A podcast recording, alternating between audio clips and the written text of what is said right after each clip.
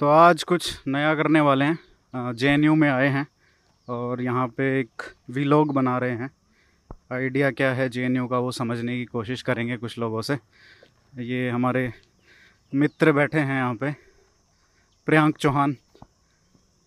प्रियांक जी क्या पढ़ रहे हैं?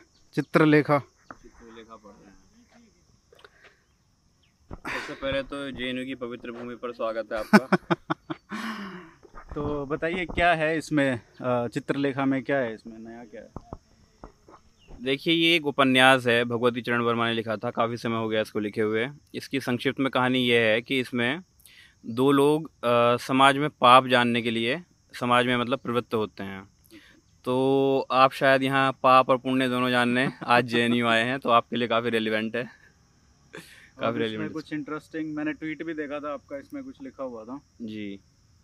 तो इसमें इंटरेस्टिंग सबसे चीज़ ये है कि क्लासिकल इंडिया का जो एक आइडिया है थोड़ा एकदम लोग रिलीजियस तरीके से देखते हैं तो इसके अंदर वो क्लासिकल इंडिया जो है आपको प्रेजेंट किया जाता है काफ़ी खुल के कि वो खाली मतलब एक रिलीजियस स्पिरिचुअल जगह नहीं थी, उसके अंदर काफ़ी और चीज़ें हो रही थी।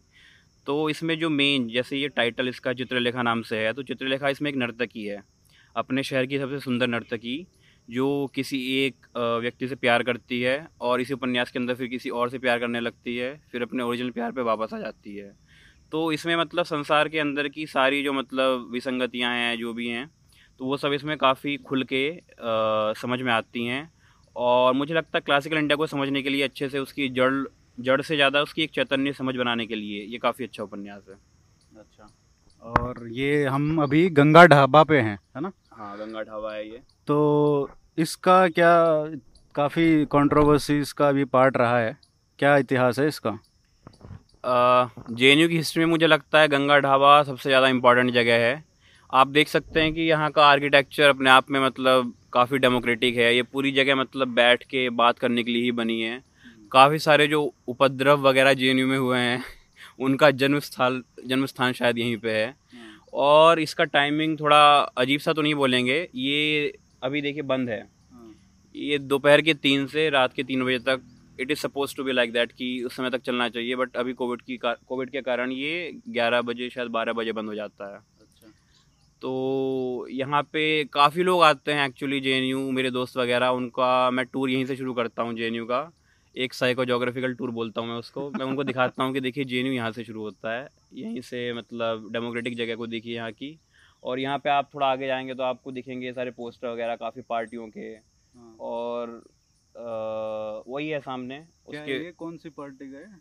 ये शायद का होगा सामने जो लगा हुआ है। अच्छा। सभी पार्टी अपने पोस्टर लगाती है यहाँ पे और सब चीज़ों पे मतलब यहाँ पे रात में अगर आते आप तो आपको सब चीज़ों पर बात होती हुई यहाँ पे दिखती। स्वास्थ्य का भी बना हुआ है। हाँ कुछ लोग बोलेंगे नादी चिन्ह है वो बट वो भारतीय स्वास्थ्य के गंगा ढाबा के सामने। अच्छा। तो प्रियांक भाई बिजनौर से हैं। तो आपका यहाँ पे पीएचडी चल रहा है अभी। आ, कौन सा स्कूल है? आ, मैं भी स्कूल ऑफ़ इंटरनेशनल स्टडीज़ में चाइनीज़ स्टडीज़ में पीएचडी कर रहा हूँ। उसके पहले मैंने मास्टर्स किया है यहीं पे। क्या कारण कि चाइनीज़ स्टडीज़ को आपने एक टॉपिक के लिए लिया? एक्चुअली जब मैं मास्टर्स कर रहा था यहाँ पे तो मेरा मास्टर्स था पॉलिटिक्स एंड इंटरनेशनल रिलेशंस में। उसमें जब मैं दो साल पढ़ा उसमें, मुझे लगा कि सबसे ज़्यादा एक देश जो सबसे ज़्यादा इम्पोर्टेंट होने वाला है इम्पोर्टेंट ऑलरेडी है, और जिसके बारे में सबसे कम जानते हैं, वो चीन है। तो चीन के ऊपर भारत के अंदर सामरिक ही नहीं, एक सांस्कृतिक और एक सामाजिक समझ भी होनी चाहिए। उसी को ध्यान में रखते हुए मैंने उसको चीन को पढ़ना शुरू किया। उसमें इतना इंटरेस्ट आया मुझे फिर कि मैंने सोचा इस पर ही थोड़ा पीएचडी करना चाहिए स्पेशल हम्म। टाइम देना चाहिए इसको स्पेशल एफर्ट लगाना चाहिए। आपका बैकग्राउंड वैसे इंजीनियरिंग का है ना? बिट्स पिलानी से आपने बीटेक किया है। तो बिट्स के बाद जेएनयू कैसे? एक्चुअली बिट्स में मैंने इंजीनियरिंग भी किया है और मास्टर्स भी किया है साइंस में। बट जब मैं वहाँ पे पढ़ रहा था, तब मुझे ऐसा लगा कि ये जो प्रश्न हैं, इन प्रश्नों में मेरी इतनी रुचि नहीं है। मतलब इंपॉर्टेंट है प्रश्न अपने आप में, कोई और इन पे काम करेगा अच्छा काम करेगा, हो सकता है बट वो मैं नहीं होऊँगा। मुझे जिन प्रश्नों से सारोकार है, वो मुझे शायद कहीं और मिलेंगे। और उस समय ही मतलब जेएनयू सबसे ज़्यादा चर्चा में आया हुआ था।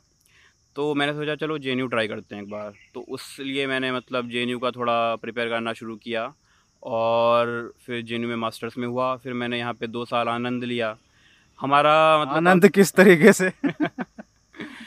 मतलब मैं तो यहाँ पे इंटेलेक्चुअल आनंद की बात कर रहा हूँ। अच्छा। वैसे एक चीज़ मैं आपसे पूछना चाहूँगा कि आप मतलब यहाँ पे एपिसोड करने के लिए आपका नॉर्मल फॉर्मेट मैंने देखा है।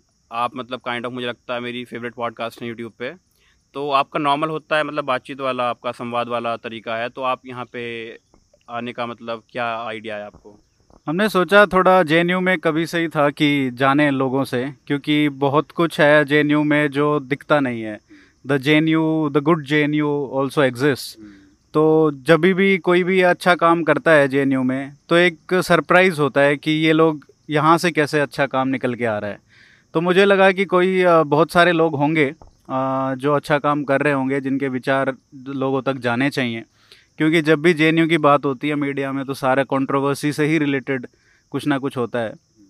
तो एक वही परसेप्शन थोड़ा अलग भी निकल के आए एक अच्छा सा पिक्चर बने जिसमें लोगों को पता चले कि जेएनयू में ये भी होता है। तो उसी उसी के मुहिम में हम ये कर रहे हैं। तो ये आपके मित्र हैं? जी। आइए सर। यहाँ पे ही बैठ जाइए। प्रियंक भाई आप भी आ जाओ। आपका नाम? मेरा नाम हर्षित राज चौधरी हुआ। मैं यहाँ पे M A politics and international relation में फ़र्स्ट ईयर का स्टूडेंट हूँ। अच्छा आप कहाँ से बिलोंग करते हैं?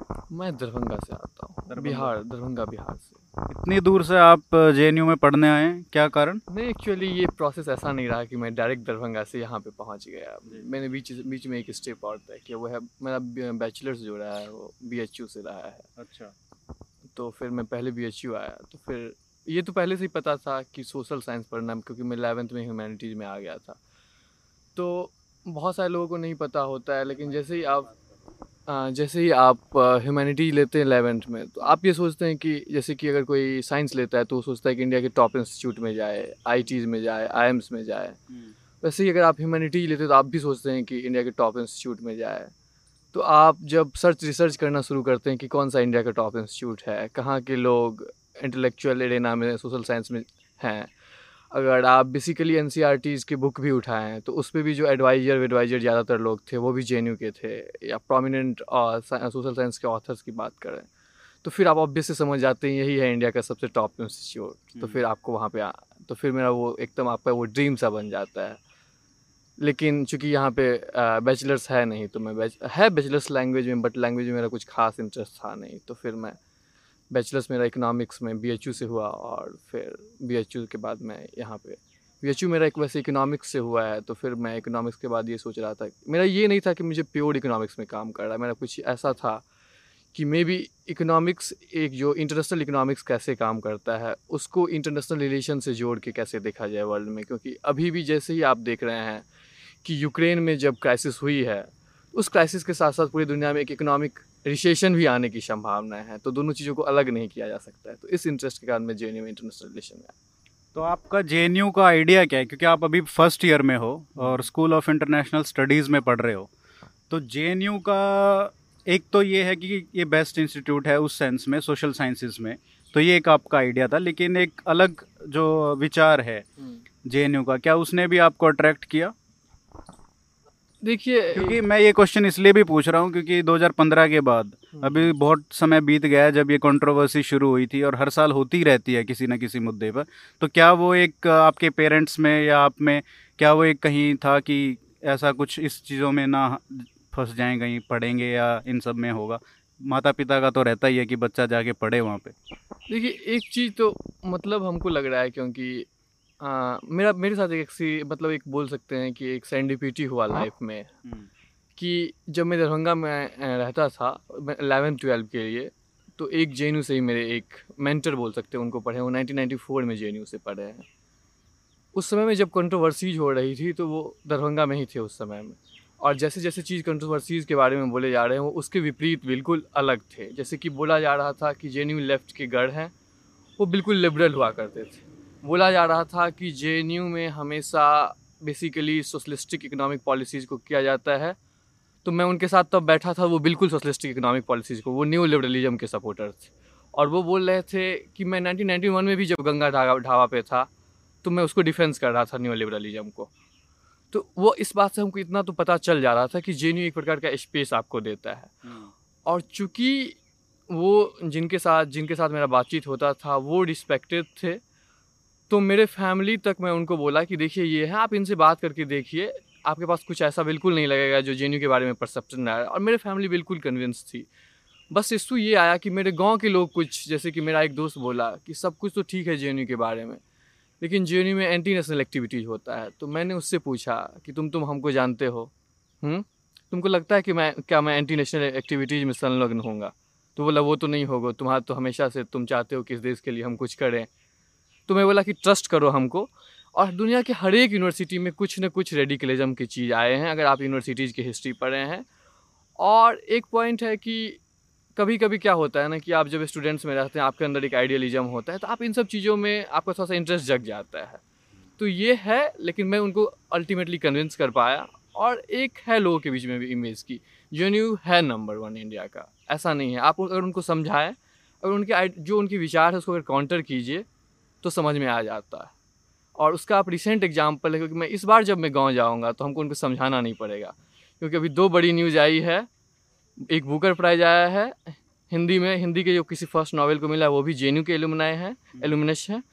और अभी जो कान फ़िल्म फेस्टिवल में बेस्ट डॉक्यूमेंट्री का अवार्ड मिले वो भी जे के एलुमिनस तो ये तारीफ़ कुछ ज़्यादा ही होगी कुछ थोड़ा नॉर्मल करें उसको।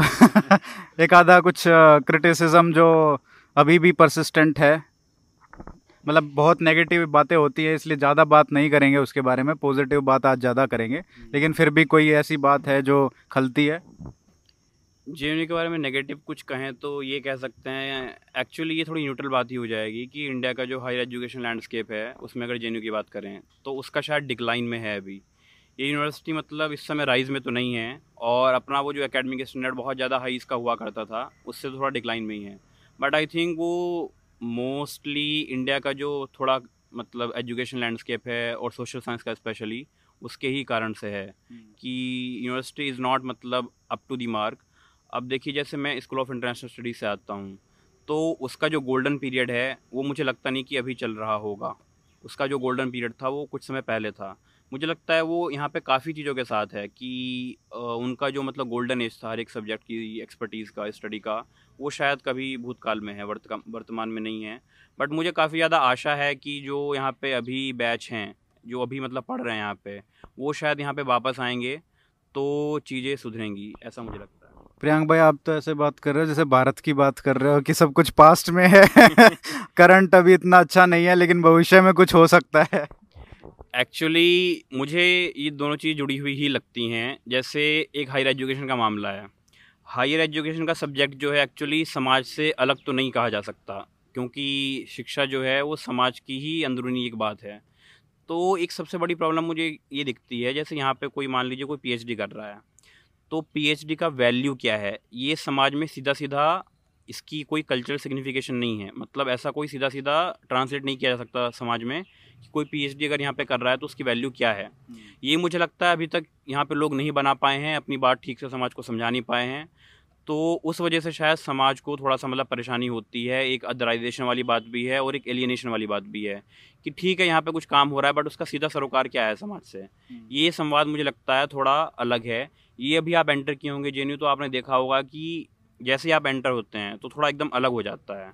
तो बाहर की दुनिया और अंदर की दुनिया इतनी अलग क्यों है? यहाँ पे मान लीजिए अंदर ढपली बज रही है तो यहाँ पे काफ़ी मतलब उसका म्यूज़िक टाइप का माना जाएगा उसके अराउंड लोग थोड़ा मतलब मोबिलाइज होंगे। बट बाहर कोई ढपली बजाएगा तो लोग उसको मतलब बेवकूफ़ समझेंगे।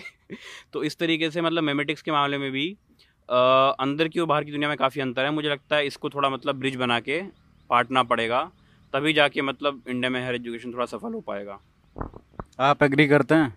हाँ इनका तो एक पॉइंट और उसमें थोड़ा सा मैं ऐड करना चाहता हूँ। उसके पीछे में रीजन रहा है। जैसे कि मैं अभी आपसे बात कर रहा था जे का। मेरा ये पहले जेएनयू से पहले आने का क्या आइडिया था? हम्म। अब मैं जेएनयू में जा आया हूँ उसके बाद मेरे क्या विचार हैं?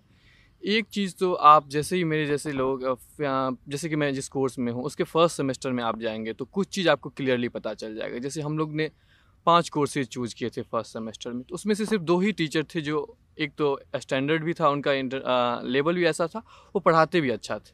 बाकी दो तीन टीचर बिल्कुल अच्छे नहीं थे। उसके पीछे ये रीज़न है कि कि फैकल्टी कमज़ोर होती जा रही कोई भी इंस्टीट्यूशन जो बनती है उसका सबसे इम्पोर्टेंट पार्ट वो होता है कि फैकल्टी और स्टूडेंट्स वहाँ के कैसे हैं। और मे बी फैकल्टी के डिक्लाइन में कुछ, यहाँ पे आप तो जानते हैं कि इंडिया में हमेशा एकेडमिक पॉलिटिक्स रही है और जिसको बोलते हैं कि एकेडमिक ब्रीडिंग ब्रीदिंग जैसे कि आप जिस यूनिवर्सिटी से पीएचडी किए हैं, वहीं पर प्रोफेसर बन जाते हैं, आपके प्रोफेसर फेवर करते हैं तो ये सब चीज़ तो यहाँ पर भी है, इससे कोई डिसएग्रीमेंट नहीं हो सकता। और इट्स मतलब एकेडमिकली आप जैसा समझेंगे। मैं वो मेरा बाहर का आइडिया था। यहाँ पे आने के बाद इतना भी नहीं लगता है कि क्लास मतलब चीज़ें उतना रिकॉर्डर्स है। और एक चीज़ मैं एक्चुअली और मैं बता भी नहीं सकता क्योंकि हम लोग जब से आए तब से सब सारी चीज़ें ऑनलाइन ही चल रही है अभी।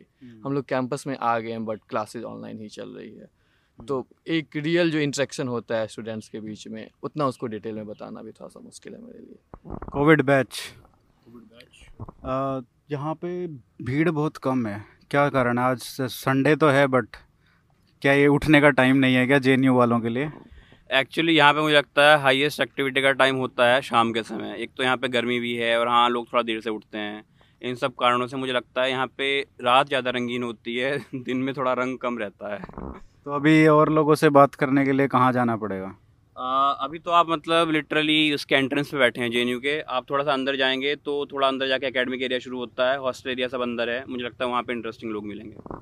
चलिए तो थोड़ी देर में पहुँचते हैं वहाँ पे और कोई मिलेगा तो बात करेंगे। तो ये कौन सा एरिया है प्रियंक भाई? ये केसी है यहाँ का मेन मार्केट है। बच्चे सब यहीं से अपना सामान खरीदते हैं सामने फलों की दुकान है। अच्छा। यहाँ सामने ख्याति जी बैठी हुई हैं इनसे बात की जा सकती है। ये क्या कर रहे हैं?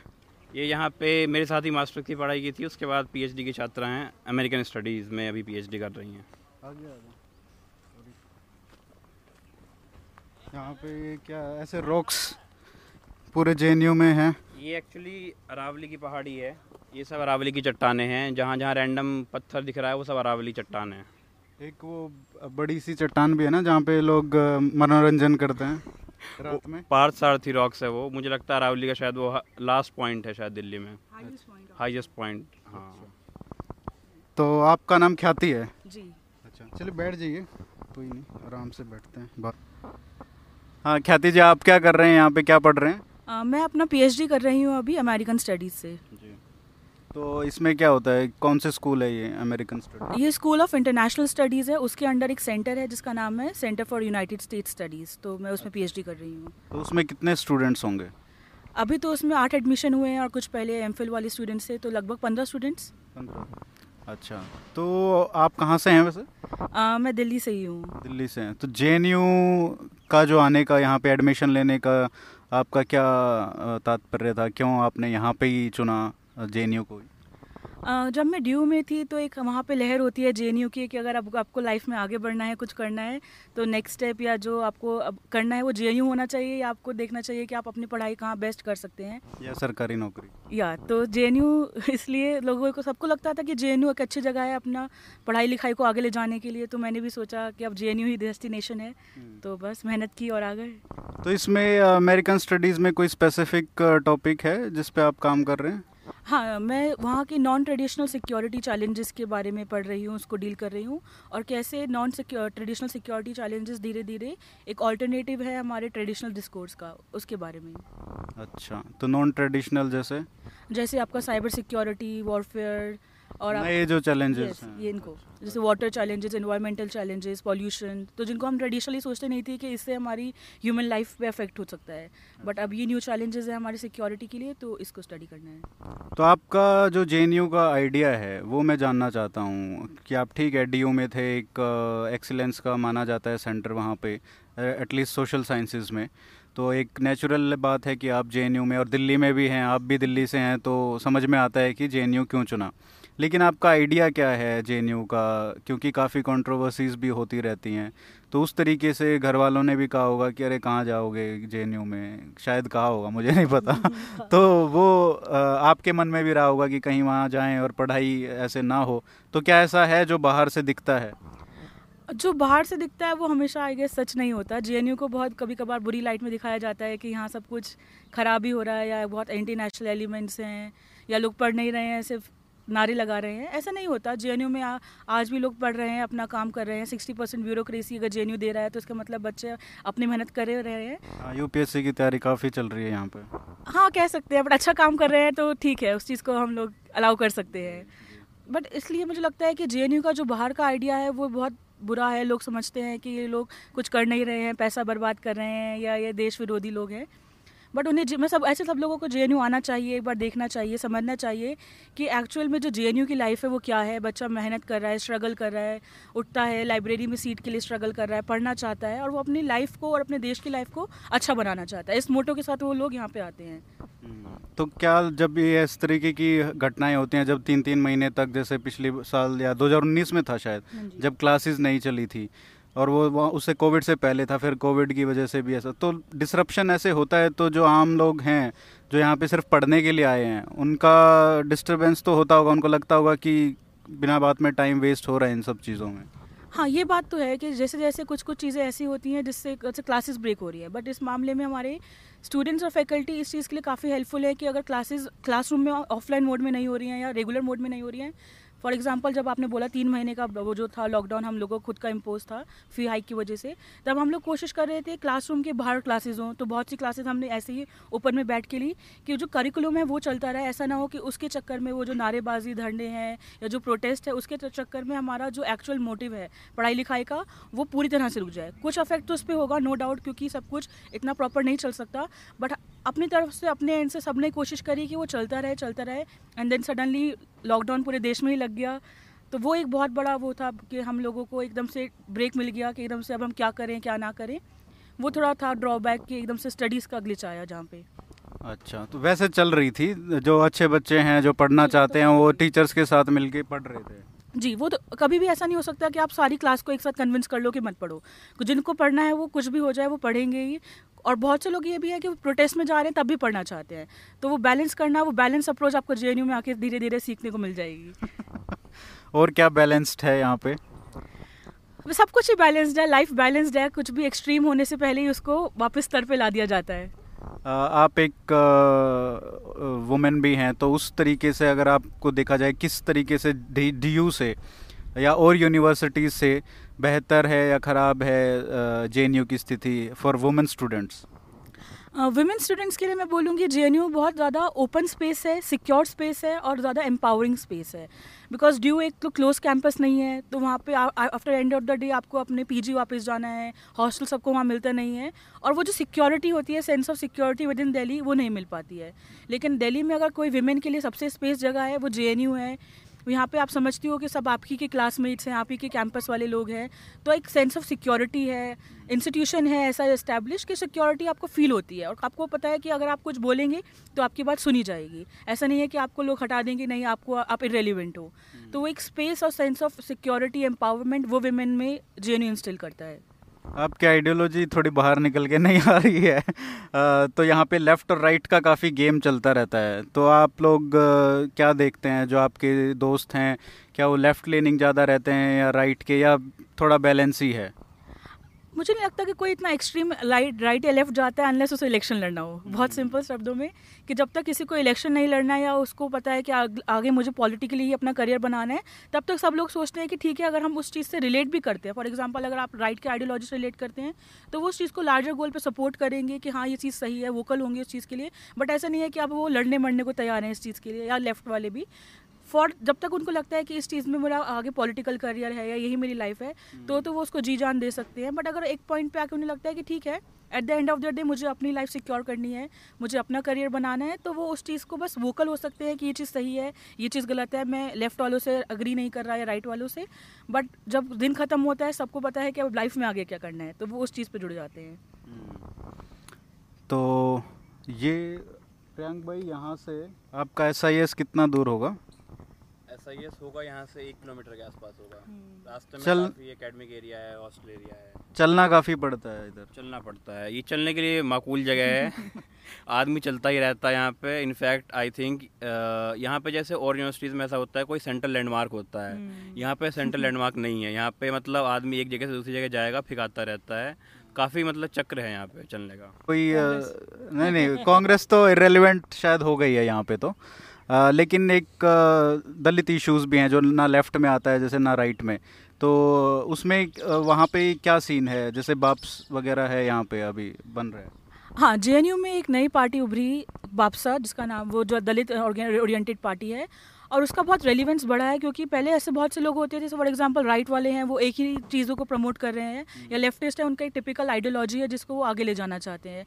तो ऐसे बहुत से स्टूडेंट्स थे जो इन दोनों में कहीं फिक्स नहीं हो रहे थे या फिट नहीं हो रहे थे। उन्हें लगता था कि ये हमारी वॉइस को सही से आगे नहीं ले जा रहे हैं या जो हमारा जेनुअन कंसर्न है वो यहाँ नहीं आ रहा है। तो एक ऑल्टरनेटिव सामने आया, बापसा जैसे आपने बोला तो दलित हो या माइनॉरिटीज़ हो, ऐसी पार्टी ऐसे लोगों को आगे लाने के लिए वो पार्टी बनी और पिछले कुछ सालों में उस पार्टी ने काफ़ी अच्छा किया है, उनको काफ़ी अच्छा वोट मिल रहा है, उनकी पॉपुलैरिटी बढ़ी है। तो धीरे धीरे विद इन जे भी जो ये गढ़ थे राइट हो या लेफ़्ट हो, ये ब्रेक होते जा रहे हैं। और नए नए ऑल्टरनेटिव बाहर आ रहे हैं, नए नए लोग सामने आ रहे हैं। बहुत से लोग ऐसे हैं जो अब किसी पार्टी से ही संबंध नहीं रखना चाहते। तो वो सिर्फ़ इस टाइटल के नीचे अपना बोल देते हैं कि we are concern student of JNU तो अगर वो कुछ भी पर्चा निकाल रहे हैं तो आप उसमें देखेंगे नीचे कंसर्न स्टूडेंट ऑफ़ जेएनयू ना वो चाहते हैं कि हम इस पार्टी से बिलोंग करें, ना उस पार्टी से बट वो जेएनयू से बिलोंग करते हैं। तो वो जेएनयू वाली आइडेंटिटी को आप लोग आगे लाना चाहते हैं, ना कि पार्टी आइडेंटिटी को। वैसे ये जेएनयू में मैंने देखा है, प्रियंक भाई, कि जो लैंग्वेज का है ना, बहुत अच्छा यूज़ करते हैं। जैसे पी एफ़ आई है ना तो वो पीपल्स फ्रंट ऑफ़ इंडिया मतलब वो है सिमी का ही एक दूसरा रूप, लेकिन अच्छी लैंग्वेज में उसको दिखाते हैं, है ना? तो वो, ये क्या किक गेम है? ये एक्चुअली सोशल साइंस को जो अच्छे समझता है, उसमें अच्छे से इमर्स किया हुआ है, वही ये कर सकता है। हाँ, आदमी क्योंकि क्योंकि हिंदू ऑर्गेनाइजेशन में तो हिंदू होता ही है है ना जो ओपनली हिंदू होगी। लेकिन ये जो लेफ़्ट वाले हैं वो इनको पीपल्स डेमोक्रेटिक और ये सब डाल देते हैं उसमें। वही भारत का हिंदू एक्चुअली सोशल साइंस अच्छे से पढ़ नहीं रहा है अभी। यही दिक्कत है। सोशल साइंस में अच्छे से इमर्शन होगा तो पता चलेगा कि जो कंसेप्ट होते हैं वर्ड्स होते हैं उनका कोई फिक्स मीनिंग नहीं है। उनका मतलब एक कंस्ट्रक्टेड मीनिंग होता है। जो जो एक्टर्स उनको यूज़ कर रहे हैं वही बनाते हैं। इसलिए आप देखेंगे कि जो भी इसमें पारंगत है सोशल साइंस में वो वर्ड्स के अंदर जो उनकी डेप्थ है वो खोजते हैं और उनको नया मीनिंग देने का भी प्रयास करते हैं।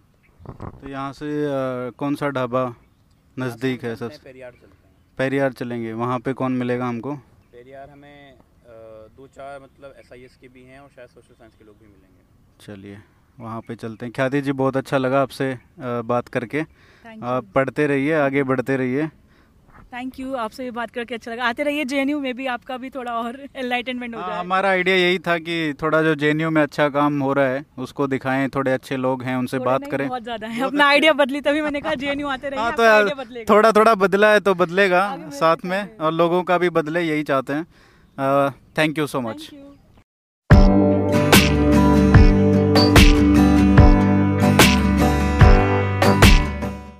Priyank भाई ने हमको एक बहुत ही इंटरेस्टिंग ये कॉन्स्पिरेसी थ्योरी का पेपर दिया है। क्या है प्रियंक भाई, इसमें अंग्रेज़ों के ज़माने का जेलर वैज्ञानिक अल्बर्ट आइंस्टाइन का रिश्तेदारी का सिद्धांत, रिश्तेदारी थ्योरी ऑफ़ रिलेटिविटी और गांधी से लेकर मोदी तक की दलाली, क्या है ये? ये एक्चुअली एक जे के अराउंड एक ये पैट कॉन्स्पिरेसी थ्योरी है किसी की। काफ़ी इंटरेस्टिंग है मतलब इसमें जो है, ये सब कुछ कवर कर लेते हैं मतलब पूरा ब्रह्मांड कवर हो जाता है इसमें। और देखिए, सबसे ऊपर यूट्यूब लिंक दी हुई है तो उसका मतलब है ये आपके कॉम्पिटिटर हैं। इसमें एक्चुअली ये है कि मुझे नहीं पता कि इसका मतलब बेसिक आइडिया क्या है। एक कोई पर्सनल किसी व्यक्ति का ग्रीवेंस है जिसको उसने पूरे मतलब संसार में फैला दिया है तो आपको मैं थोड़ा सैंपल दिखाता हूँ। ये वैसे इसका थर्ड वर्जन है मतलब this is like the third edition of this conspiracy theory इसमें क्या है ये मिस्टर इंडिया वगैरह कुछ अनिल कपूर भी लिखा हुआ है। ये एक्चुअली इंडिया की पूरी हिस्ट्री पूरी वर्ल्ड हिस्ट्री और कुछ इसमें जानवर भी आ जाते हैं कहीं कहीं पे काफ़ी कुछ कवर हो जाता है। बट बेसिकली इसमें गेम लैंग्वेज का है जैसे एग्जांपल देता हूँ आपको। जैसे अमेरिका के प्रेसिडेंट जॉन एफ़ कैनेडी को 1963 में सीआईए द्वारा मारा जाता है। कैनेडी में एन डी ई वाई शब्द है। मेरे परिवार का उपनाम पांडे है। तो ये कैनेडी में जो एन ई डी वाई है, उसको ये पांडे से कनेक्ट करते हैं। और ये पूरे इसमें ये अपने जो नाम हैं राकेश शर्मा जैसे है और रवीश मल्होत्रा, ये सब नाम जो हैं अपने गाँव से, अपने घर वालों से कनेक्ट करते रहते हैं। तो ये अगर आप थोड़ा मतलब इसका विवेचना करेंगे तो आपको समझ में आएगा कि ये सबसे ज़्यादा ग्रैंड कॉन्स्पिरसी थ्योरी है। ये अपने आप में एक अचीवमेंट माना जाना चाहिए। इसने मतलब अपने मोहल्ले से लेके हम अमेरिका तक पहुँच गया है ये बंदा। अमेरिका नहीं है उसके ऊपर चले गए हैं। पूरा ब्रह्मांड कवर कर लिया है पूरा सोलर यूनिवर्स कवर हो जाता है। मतलब मिस्टर इंडिया अनिल कपूर के साथ टेस्ला माइक्रोचिप न्यूरोलिंक भी कनेक्ट कर दिया है किसी तरीके से। हाँ। चलिए। आदमी सोशल साइंस ज़्यादा पढ़ लेता है तो यही होता है। आ, आपका नाम? मेरा नाम चंदन ठाकुर है और मैं यहाँ पीएचडी कर रहा हूँ अमेरिकन स्टडीज़ में। तो आप क्या इसमें आ, कौन सा पेरियार हॉस्टल में रहते हैं? जी हॉस्टल में रहता हूँ। अच्छा क्या काम कर रहे हैं आप किस पे स्पेसिफिकली मैं इंडो यूएस का रिलेशनशिप ट्रेजेक्ट्री मैप कर रहा हूँ कि कैसे म्यूचुअल मिसट्रस्ट जो है वो पार्टनरशिप में कन्वर्ट हुआ है through a lens of diplomatic history अच्छा तो इसमें एक वो बुक भी है ना कौन सी आ, आ, पाकिस्तानी ऑथर की कौन सी बुक की बात आ, जो पूरा हिस्ट्री ट्रेस करते हैं ना इंडिया और या यूएस ऑथर है कोई डेनिस कक्स की किताब है वो हाँ। Strange Dennis Kux strange democracy बोलता है Yes, कि. कैसे we both for democracy but हमारा पार्टनरशिप उस तरह का बिल्ड नहीं हुआ उस पर एक उनको की, उनकी किताब है वो असिस्टेंट सेक्रेटरी भी रहे हैं और काफ़ी अच्छी किताब लिखी उसके बाद काफ़ी सारी किताबें उस पर लिखी गई है उसके बाद वर्गीस जॉर्ज ने लिखी है यशवंत सिंह ने जो किताब लिखी है इंगेजिंग इंडिया उसमें भी स्टॉलबोर्ड की किताब है। तो काफ़ी सारी किताबें तो उस पर बहुत सारी है। एकेडमिक काम बहुत नहीं है। जो भी आपको काम दिखेगा, वो जर्नलिस्टिक काम दिखेगा। और ये शायद, जब मैं लिटरेचर रिव्यू कर रहा था या लिटरेचर सर्वे कर रहा था तो मुझे यही बात लगी थी, जो रिसर्च गैप मैंने देखा कि एकेडमिक्स की तरफ़ से एकेडमिशियन की तरफ़ से कोई एफर्ट नहीं था इस रिलेशनशिप को देखने का। और शायद इसीलिए हुआ कि जो भी काम हुआ था, वो जर्नलिस्टिक काम है। आपको जो दिखे पीस दिख जाएँगे ओपिनियन पीस न्यूज़पेपर्स में दिख जाएँगे। जर्नल्स में एक आध प्रोफेसर्स के आर्टिकल्स आपको मिल जाएँगे। लेकिन बहुत कोई मेजर काम इस पे आपको एडमिशन के थ्रू नहीं दिखेगा। इसलिए मुझे लगता है कि और इंडिया में यूनिक है। इंडिया में जे एकमात्र यूनिवर्सिटी है जो अमेरिकन स्टडीज़ जहाँ सेंटर है। वो इंडिया में एकमात्र ही है। और इंडिया यूएस का रिलेशन इतना फ्लोरिश हो रहा है। तो उस पर कुछ इस तरह के रिलेशनशिप को देखे। तो शायद मेरे ऊपर रिस्पॉन्सिबिलिटी ज़्यादा है कि मैं इसको एकेडमिशियन जर्नलिस्टिक पॉइंट से नहीं एकेडमिशन लगता है कि ज़्यादा सोर्सेज के साथ रेफरेंसेज के साथ बात करते हैं ज़्यादा ऑथेंटिसिटी होती है उसमें तो वो काम मैं देख रहा हूँ। कितना हो पाएगा वो तो बात का बात है लेकिन मेरे ऊपर ये रिस्पॉन्सिबिलिटी है कि मैं इसको थोड़ा इस्टेब्लिश करूँ।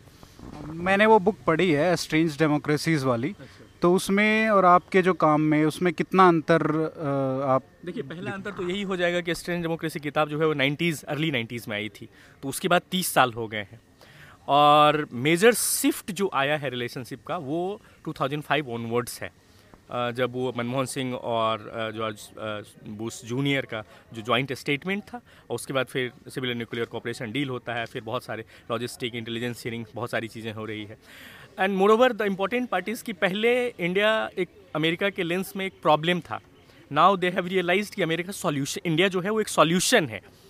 ये एक मेजर शिफ्ट है from American point of view और इसीलिए रिलेशनशिप में जो आपको जब भी जो क्वैड समिट हुआ है टोक्यो में तो क्या बोला कि जो प्रेसिडेंट बाइडेन ने कहा है कि मोस्ट वैल्यूएबल रिलेशनशिप है ऑन द अर्थ ये बहुत बड़ा स्टेटमेंट है अपने आप में। इस तरह के स्टेटमेंट्स आप पहले नहीं देखेंगे अ, किसी प्रेसिडेंट के द्वारा। तो इस तरह के स्टेटमेंट्स आ रहे हैं ये सिर्फ़ स्टेटमेंट्स नहीं है इसके पीछे ग्राउंडिंग भी है। उसमें आप ये भी कह सकते हैं कि अ, इंडिया इंडिया पैसिफिक का या साउथ एशिया में जो शिफ्ट हो रहा है जियो में उसका भी एक कंट्रीब्यूशन है वो भी होगा। अ, क्योंकि आप अगर अगर ओमामा से देखें या उससे पहले बुश भी और उसके बाद भी जो पाइवट टू एशिया आया और उसमें इंडिया को एक मेजर पार्टनर बताया और फिर जो ट्रंप ने हालाँकि ट्रंप ने बहुत बड़ा अ, ट्रंप का थोड़ा आइसोलेशनिज्म वाला था फॉरेन पॉलिसी लेकिन फिर भी ट्रंप उससे आगे भी अपने एक तरह से, एक तरह से उन्होंने रिलेशनशिप को बहुत टच नहीं किया। जैसा था, होने दिया। उनका ध्यान मोस्टली ये था कि हम अपने यूएस के कॉमर्स को कैसे बढ़ाना है। तो वो कर रहे थे, लेकिन बाइडेन के बाद आपको, पहले था कुछ इंडियन माइंडसेट में कि भाई क्या है क्योंकि उन्होंने पहले जो स्टेटमेंट्स दिए थे, खास करके ह्यूमन राइट्स पे और कश्मीर पे, इस तरह के कुछ कमला हैरिस का स्टेटमेंट वगैरह आया था तो थोड़ा सा स्केप्टिसिज्म था लोगों के मन में। लेकिन अब लग रहा है कि वो भी एक एक्सेप्टिसिज्म ही था। बस उसमें एक ही प्रॉब्लम जो मेरे तरफ़ जो मुझे लगता है रियलाइज़ हो रहा है, वो ये कि अभी तक यूएस ने इंडिया में परमानेंट एम्बेसडर नहीं दिया है। ये एक मुझे थोड़ा सा क्योंकि जो भी चार्ज डी अफेयर्स आए थे, अतुल कैसे फिर उनको भी विड्रॉ कर लिया। उसके बाद उन्होंने किसी को डिप्यूट नहीं किया है। वो एक फैक्ट है, लेकिन अदरवाइज़ अगर आप देखेंगे तो दोनों तरफ़ से है। दूसरी बात इंडियन डाइस्पोरा बहुत है यूएस में। उनकी लॉबिंग बहुत है। अगर आप अभी रिसेंट जो बाइडेन का जो प्रेसिडेंसी है, उसमें अगर लोग देखेंगे तो एकदम अभी तो हम लोग के एज का ही एक लड़का जो वहाँ प्रेस का काम देख रहा है, पटेल, वीर पटेल और समथिंग नाम है गुजराती ऑरिजिन का है। और बहुत सारे लोग उसमें आप इन, बाकी तो छोड़िए, जब वाइस प्रेसिडेंट ही इंडियन ऑरिजिन्स की हैं तो वो भी हमें लगता है कि चेरिस करना चाहिए इस चीज़ को। तो वो रियलाइजेशन है मोर ओवर तो मैं मतलब इस तरह से इसको समअप करूँगा कि हमेशा इंडिया जो है यूएस जो है वो इंडिया को प्रॉब्लम देखता था अब वो सॉल्यूशन देख रहा है। और ये बहुत बड़ा शिफ्ट है। अगर हम इसी को स्टिक करें और इसको अगर थियराइज कर लें एक परस्पेक्टिव में रख दें तो हम उसको शायद ज़्यादा समझ पाएँगे कि कैसे रिलेशनशिप बिल्ड कर रहा है और आगे कैसे जाएगा। का क्या रोल हो सकता है इस तरह की शिफ्ट में? इस तरह के शिफ्ट में इंडियन एकेडमिया का पहला रोल तो है। पहले तो ये है कि पहला बात जो बेसिक से शुरू होती है कि हमारे पास हम लोग एक्सपर्ट पर बहुत ध्यान नहीं देते हैं। तो उसका ये है कि अगर आप अभी खोजेंगे कि अमेरिका पे कितना लोग एक्सपर्ट है एक्सपर्ट मतलब जर्नलिस्टिक राइटिंग के थ्रू एक्सपर्ट नहीं एक्सपर्ट मतलब जो एकेडमिकली एक्सपर्ट है। तो मैंने जैसा बताया आपको कि इंडिया में एक ही सेंटर है, उसमें चार प्रोफेसर्स हैं। उसमें भी जो दो नाम जिनको कि आप न्यूज़पेपर में और टेलीविज़न में अपियर होते हुए देख रहे थे प्रोफेसर महापात्रा एंड अदर्स तो वो लोग रिटायर हो रहे हैं। तब कुल मिला के एक दो लोग बच जाएँगे वहाँ पे। तो पहले तो ये है कि एकेडमिया में आपको स्ट्रेंथ बनाना पड़ेगा, स्कॉलरशिप डेवलप करनी पड़ेगी, उसके लिए आपको लोग ज़्यादा चाहिए। क्योंकि इतना बड़ा रिलेशन है, आप खुद ही सोचिए कि इतना बड़ा रिलेशन है। गवर्नमेंट एमईए के पास अमेरिकन डिवीज़न नाम का एक डिवीज़न ही है प्रॉपर डिवीज़न है, जैसे और डिवीज़न है पाई डिवीज़न है, जिसमें अफ़गानिस्तान पाकिस्तान ईरान है, और भी डिवीज़न है इंडो पैसिफिक है। वैसे अमेरिका एक बड़ा डिवीज़न है, और अमेरिका के साथ आपका इंपॉर्टेंट इतना इंपॉर्टेंट रिलेशनशिप है, इतना बड़ा ट्रेड है आपका, वो भी सरप्लस ट्रेड है। इतने सब चीज़ के बाद आपके पास स्कॉलरशिप नहीं है तो वो एक बड़ा चैलेंज है। मुझे लगता है ये गवर्नमेंट को इस बात पे ध्यान देना चाहिए कि और जगह आप अमेरिकन सेंटर खोल पाएँ और रिसर्च स्कॉलर को आप मोटिवेट कर पाएँ। दूसरी बात कि कैप हो गया है प्रोफेसर्स भी ज़्यादा स्कॉलर्स नहीं ले सकते हैं। तो अगर हम देखें कि अमेरिका में कितने लोग अभी अमेरिकन सेंटर में पीएचडी कर रहे हैं जेएनयू में तो मुश्किल से दस लोग आपको मिलेंगे। दस लोग और दो तीन प्रोफेसर से अमेरिका के रिलेशनशिप को मैप करना मुश्किल है। आपको ज़्यादा रिसर्च स्कॉलर चाहिए। तो पहला तो ये है कि आपको ह्यूमन रिसोर्स उसमें ज़्यादा पुल करना पड़ेगा। उसमें रखिए फिर। फिर उसके बाद एक एडमिशन का, क्योंकि एक admission basically track two diplomacy के पार्ट होते हैं। वो डायरेक्टली इनडायरेक्टली इन्फ्लुएंस करते हैं पब्लिक ओपिनियन मोबलाइज करते हैं। तो आपको ज़्यादा लोग चाहिए। जितने ज़्यादा लोग होंगे ऑफकोर्स पॉइंट ऑफ़ व्यू होगा, उसमें कुछ एग्रीमेंट होंगे, कुछ डिसएग्रीमेंट होंगे, लेकिन उससे निकल के कुछ आएगा। वो जो क्रिटिकल थिंकिंग बोलते हैं ना, सारे एस्पेक्ट्स को देखते हुए। तो उसका अपना एक मेजर मुझे लगता है कि अपना एक कंट्रीब्यूशन होगा अपने तरीके से। या इसका मैं एक एग्जांपल ये दे सकता हूँ कि जब रशियन रशिया के साथ हमारा रिलेशनशिप बहुत अच्छा था, दो व्यूअर वी क्लेम कि हम लोग नॉन अलाइंड थे। लेकिन हमारा एक टिल्ट था रशिया के थ्रू तो उसमें आपको बहुत बड़ा रशियन स्कॉलरशिप दिखेगा। बहुत जगह रशियन लैंग्वेज पढ़ाई होती थी। ना केवल जे में ऑफकोर्स जे में पहले स्टार्ट हुआ था। लेकिन इंडिया बाकी यूनिवर्सिटी में भी। इनफैक्ट कि अगर आप जाएँ तो बिहार के भी एक दो यूनिवर्सिटी में आपको रशियन लैंग्वेज की पढ़ाई मिल जाएगी। और किसी यूनिवर्सिटी में मिल जाएगी। रशियन स्कॉलरशिप भी मिलेगा। लेकिन यूएस का स्कॉलरशिप आप अगर अमेरिकन सेंटर कहीं और नहीं देखते अब हमारा ये शिफ्ट हुआ है। तो जब ये लिबलाइजेशन के बाद ये इतना बड़ा शिफ्ट है तो हमें उस हिसाब से उस पर ह्यूमन रिसोर्स मोबलाइज करना पड़ेगा। उसमें इन्वेस्टमेंट करनी पड़ेगी। एक पब्लिक ओपिनियन मोबलाइज करना है तो उसमें सबसे बड़ा काम जो है एडमिशन का ही हो, होता है। जैसे मैं एक एग्जांपल आपको दूँ। Condoleezza Rice secretary of state थी एनएसए भी थी। इंडिया के साथ रिलेशनशिप जो इतना बड़ा शिफ्ट है उसमें जो पहला मेजर पीस माना जाता है वो कॉन्डीजा राइस का ही है। वो प्रोफेसर पॉलिटिकल साइंस थी स्टैनफोर्ड में। उन्होंने फॉरेन अफेयर्स में प्रोमोटिंग नेशनल इंटरेस्ट के नाम से एक पीस लिखा था जिस पीस को काफ़ी डिस्कस किया था स्टेट डिपार्टमेंट में। वो उनके सेक्रेटरी ऑफ़ स्टेट और एनएसए बनने से पहले का वो पीस था। इसका मतलब क्या होता है? इसका मतलब होता है कि एक एडमिशन का अपना एक रोल है। जब वो कोई कोई चीज़ की तरफ़ हिंट कर रहे होते हैं या कोई ओपिनियन को पुश कर रहे होते हैं तो उसके पीछे एक साउंड फैक्ट्स होता है, एक बैकिंग होती है लॉजिक का, और उसके बाद स्टेट जो है वो रियलाइज़ करता है या नॉन रियलाइज़ जैसा उसको लगे कि भाई इसके साथ जाना है या नहीं जाना है। मुझे लगता है कि उसमें एक एडमिशन का बहुत बड़ा रोल है। हमें भी सिमिलरली जैसे यूएस में होता है ऑफकोर्स हम लोग उसको फॉलो कर सकते हैं। हम लोग फॉलो तो करते नहीं हैं। एक एडमिशन को कितना पॉलिसी मेकिंग में रखते हैं। अब जैसे मैं एक एग्ज़ाम्पल देता हूँ आपको। नेशनल सिक्योरिटी एडवाइजरी बोर्ड है गवर्नमेंट ऑफ़ इंडिया का। मुझे लगता है कि दो तीन लोग के अलावा, क्योंकि मेजरली इंडिया में आईआर जो है, वो जेएनयू में होता है। दो तीन लोग के अलावा आज तक कोई गया नहीं उस बोर्ड में। कौन उस लोग उस बोर्ड में जा रहे हैं? क्या केवल ब्यूरोक्रेट्स उस बोर्ड को चलाएँगे या हमें एक एडमिशन की ज़रूरत है? तो ये एक मेजर रियलाइजेशन की ज़रूरत है फ्रॉम द गवर्नमेंट पार्ट हमें एक एडमिशन्स को इन्वॉल्व करना है पॉलिसी मेकिंग में। और जब तक ये नहीं करेंगे, ये केवल ये नहीं है कि America India this field that field her field में एक एडमिशन की ज़रूरत है, क्योंकि एक एडमिशन अपना एफर्ट लगा के कुछ रिसर्च करते हैं लंबा समय लेकर के, और उसका एक कंट्रीब्यूशन हो सकता है प्रोवाइडेड कि आप इस बात को रियलाइज़ करें कि उनकी ज़रूरत है।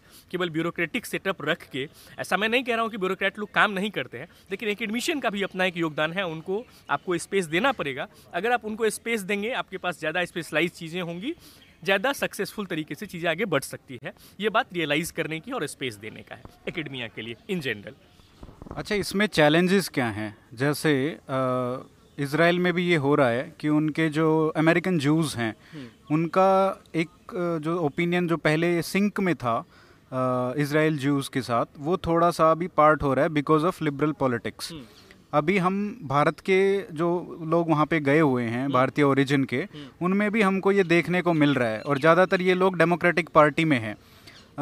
अब ये एक चैलेंज है डेमोक्रेटिक पार्टी की तरफ़ से कि वहाँ पे जो लॉबिंग हो रही है वो एक काउंटर हो रही है। इंडिया का जो इंटरेस्ट है उसके काउंटर हो रही है।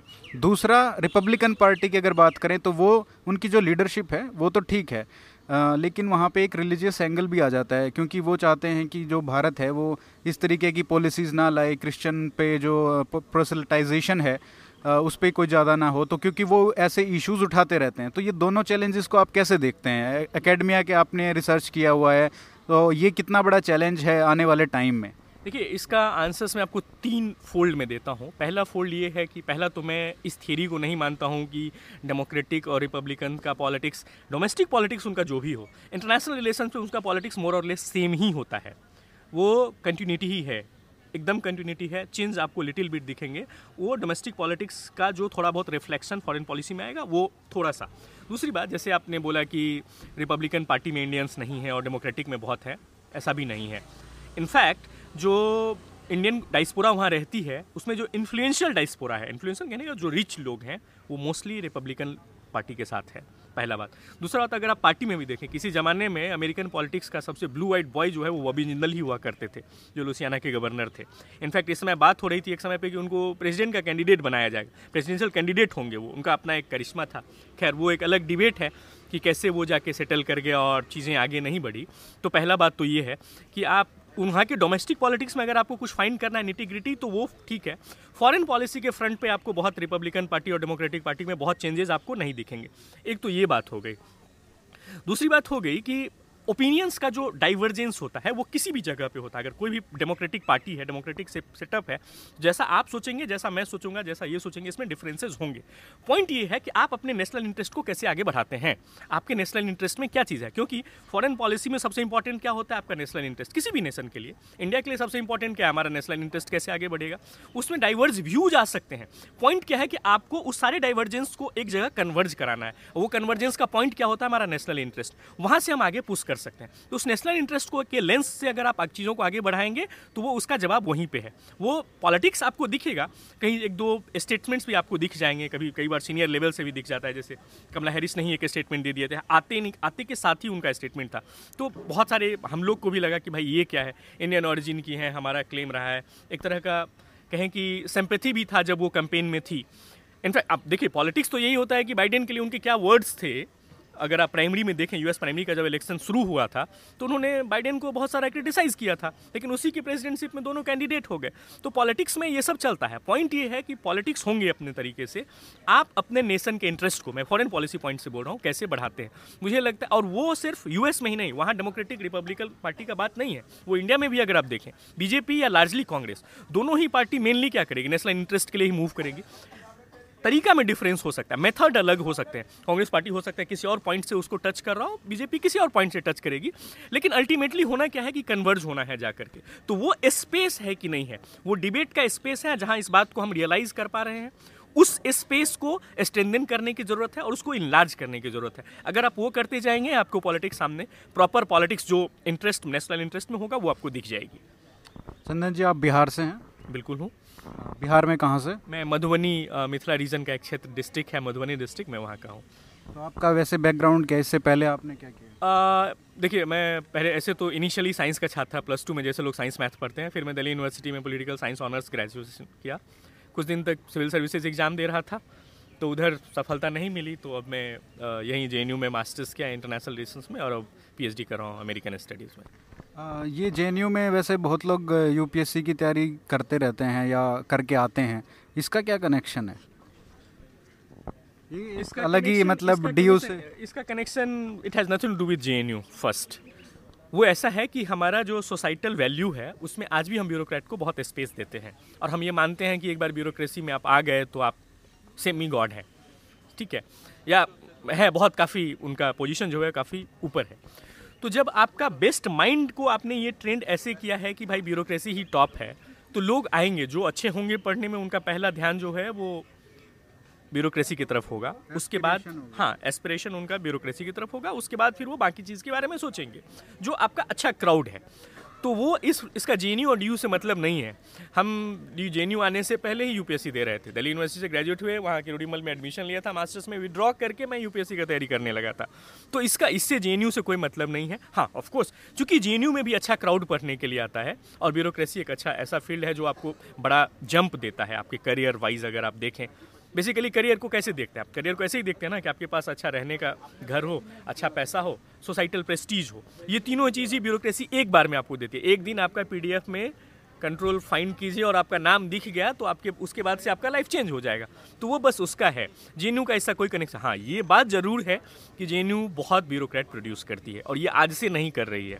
ये थ्रू एंड थ्रू जब से जे आया है, जो अगर आप आज भी ब्यूरोक्रेटिक लॉबी देखें तो आपको सब लोग मतलब मोस्टली लोग अगर अब हम, ऐसे देखिए ना यूएस के एम्बेसडर हमें जे के हैं तरनजीत संधू, उससे पहले जाए जयशंकर जी यहाँ वो फॉरेन सर्विस में थे फॉरेन सेक्रेटरी रहे, यहीं के हैं। रशियन एम्बेसडर देव, देश दीपक वर्मा अब जस्ट रिटायर हुए हैं, वो भी यहीं के थे।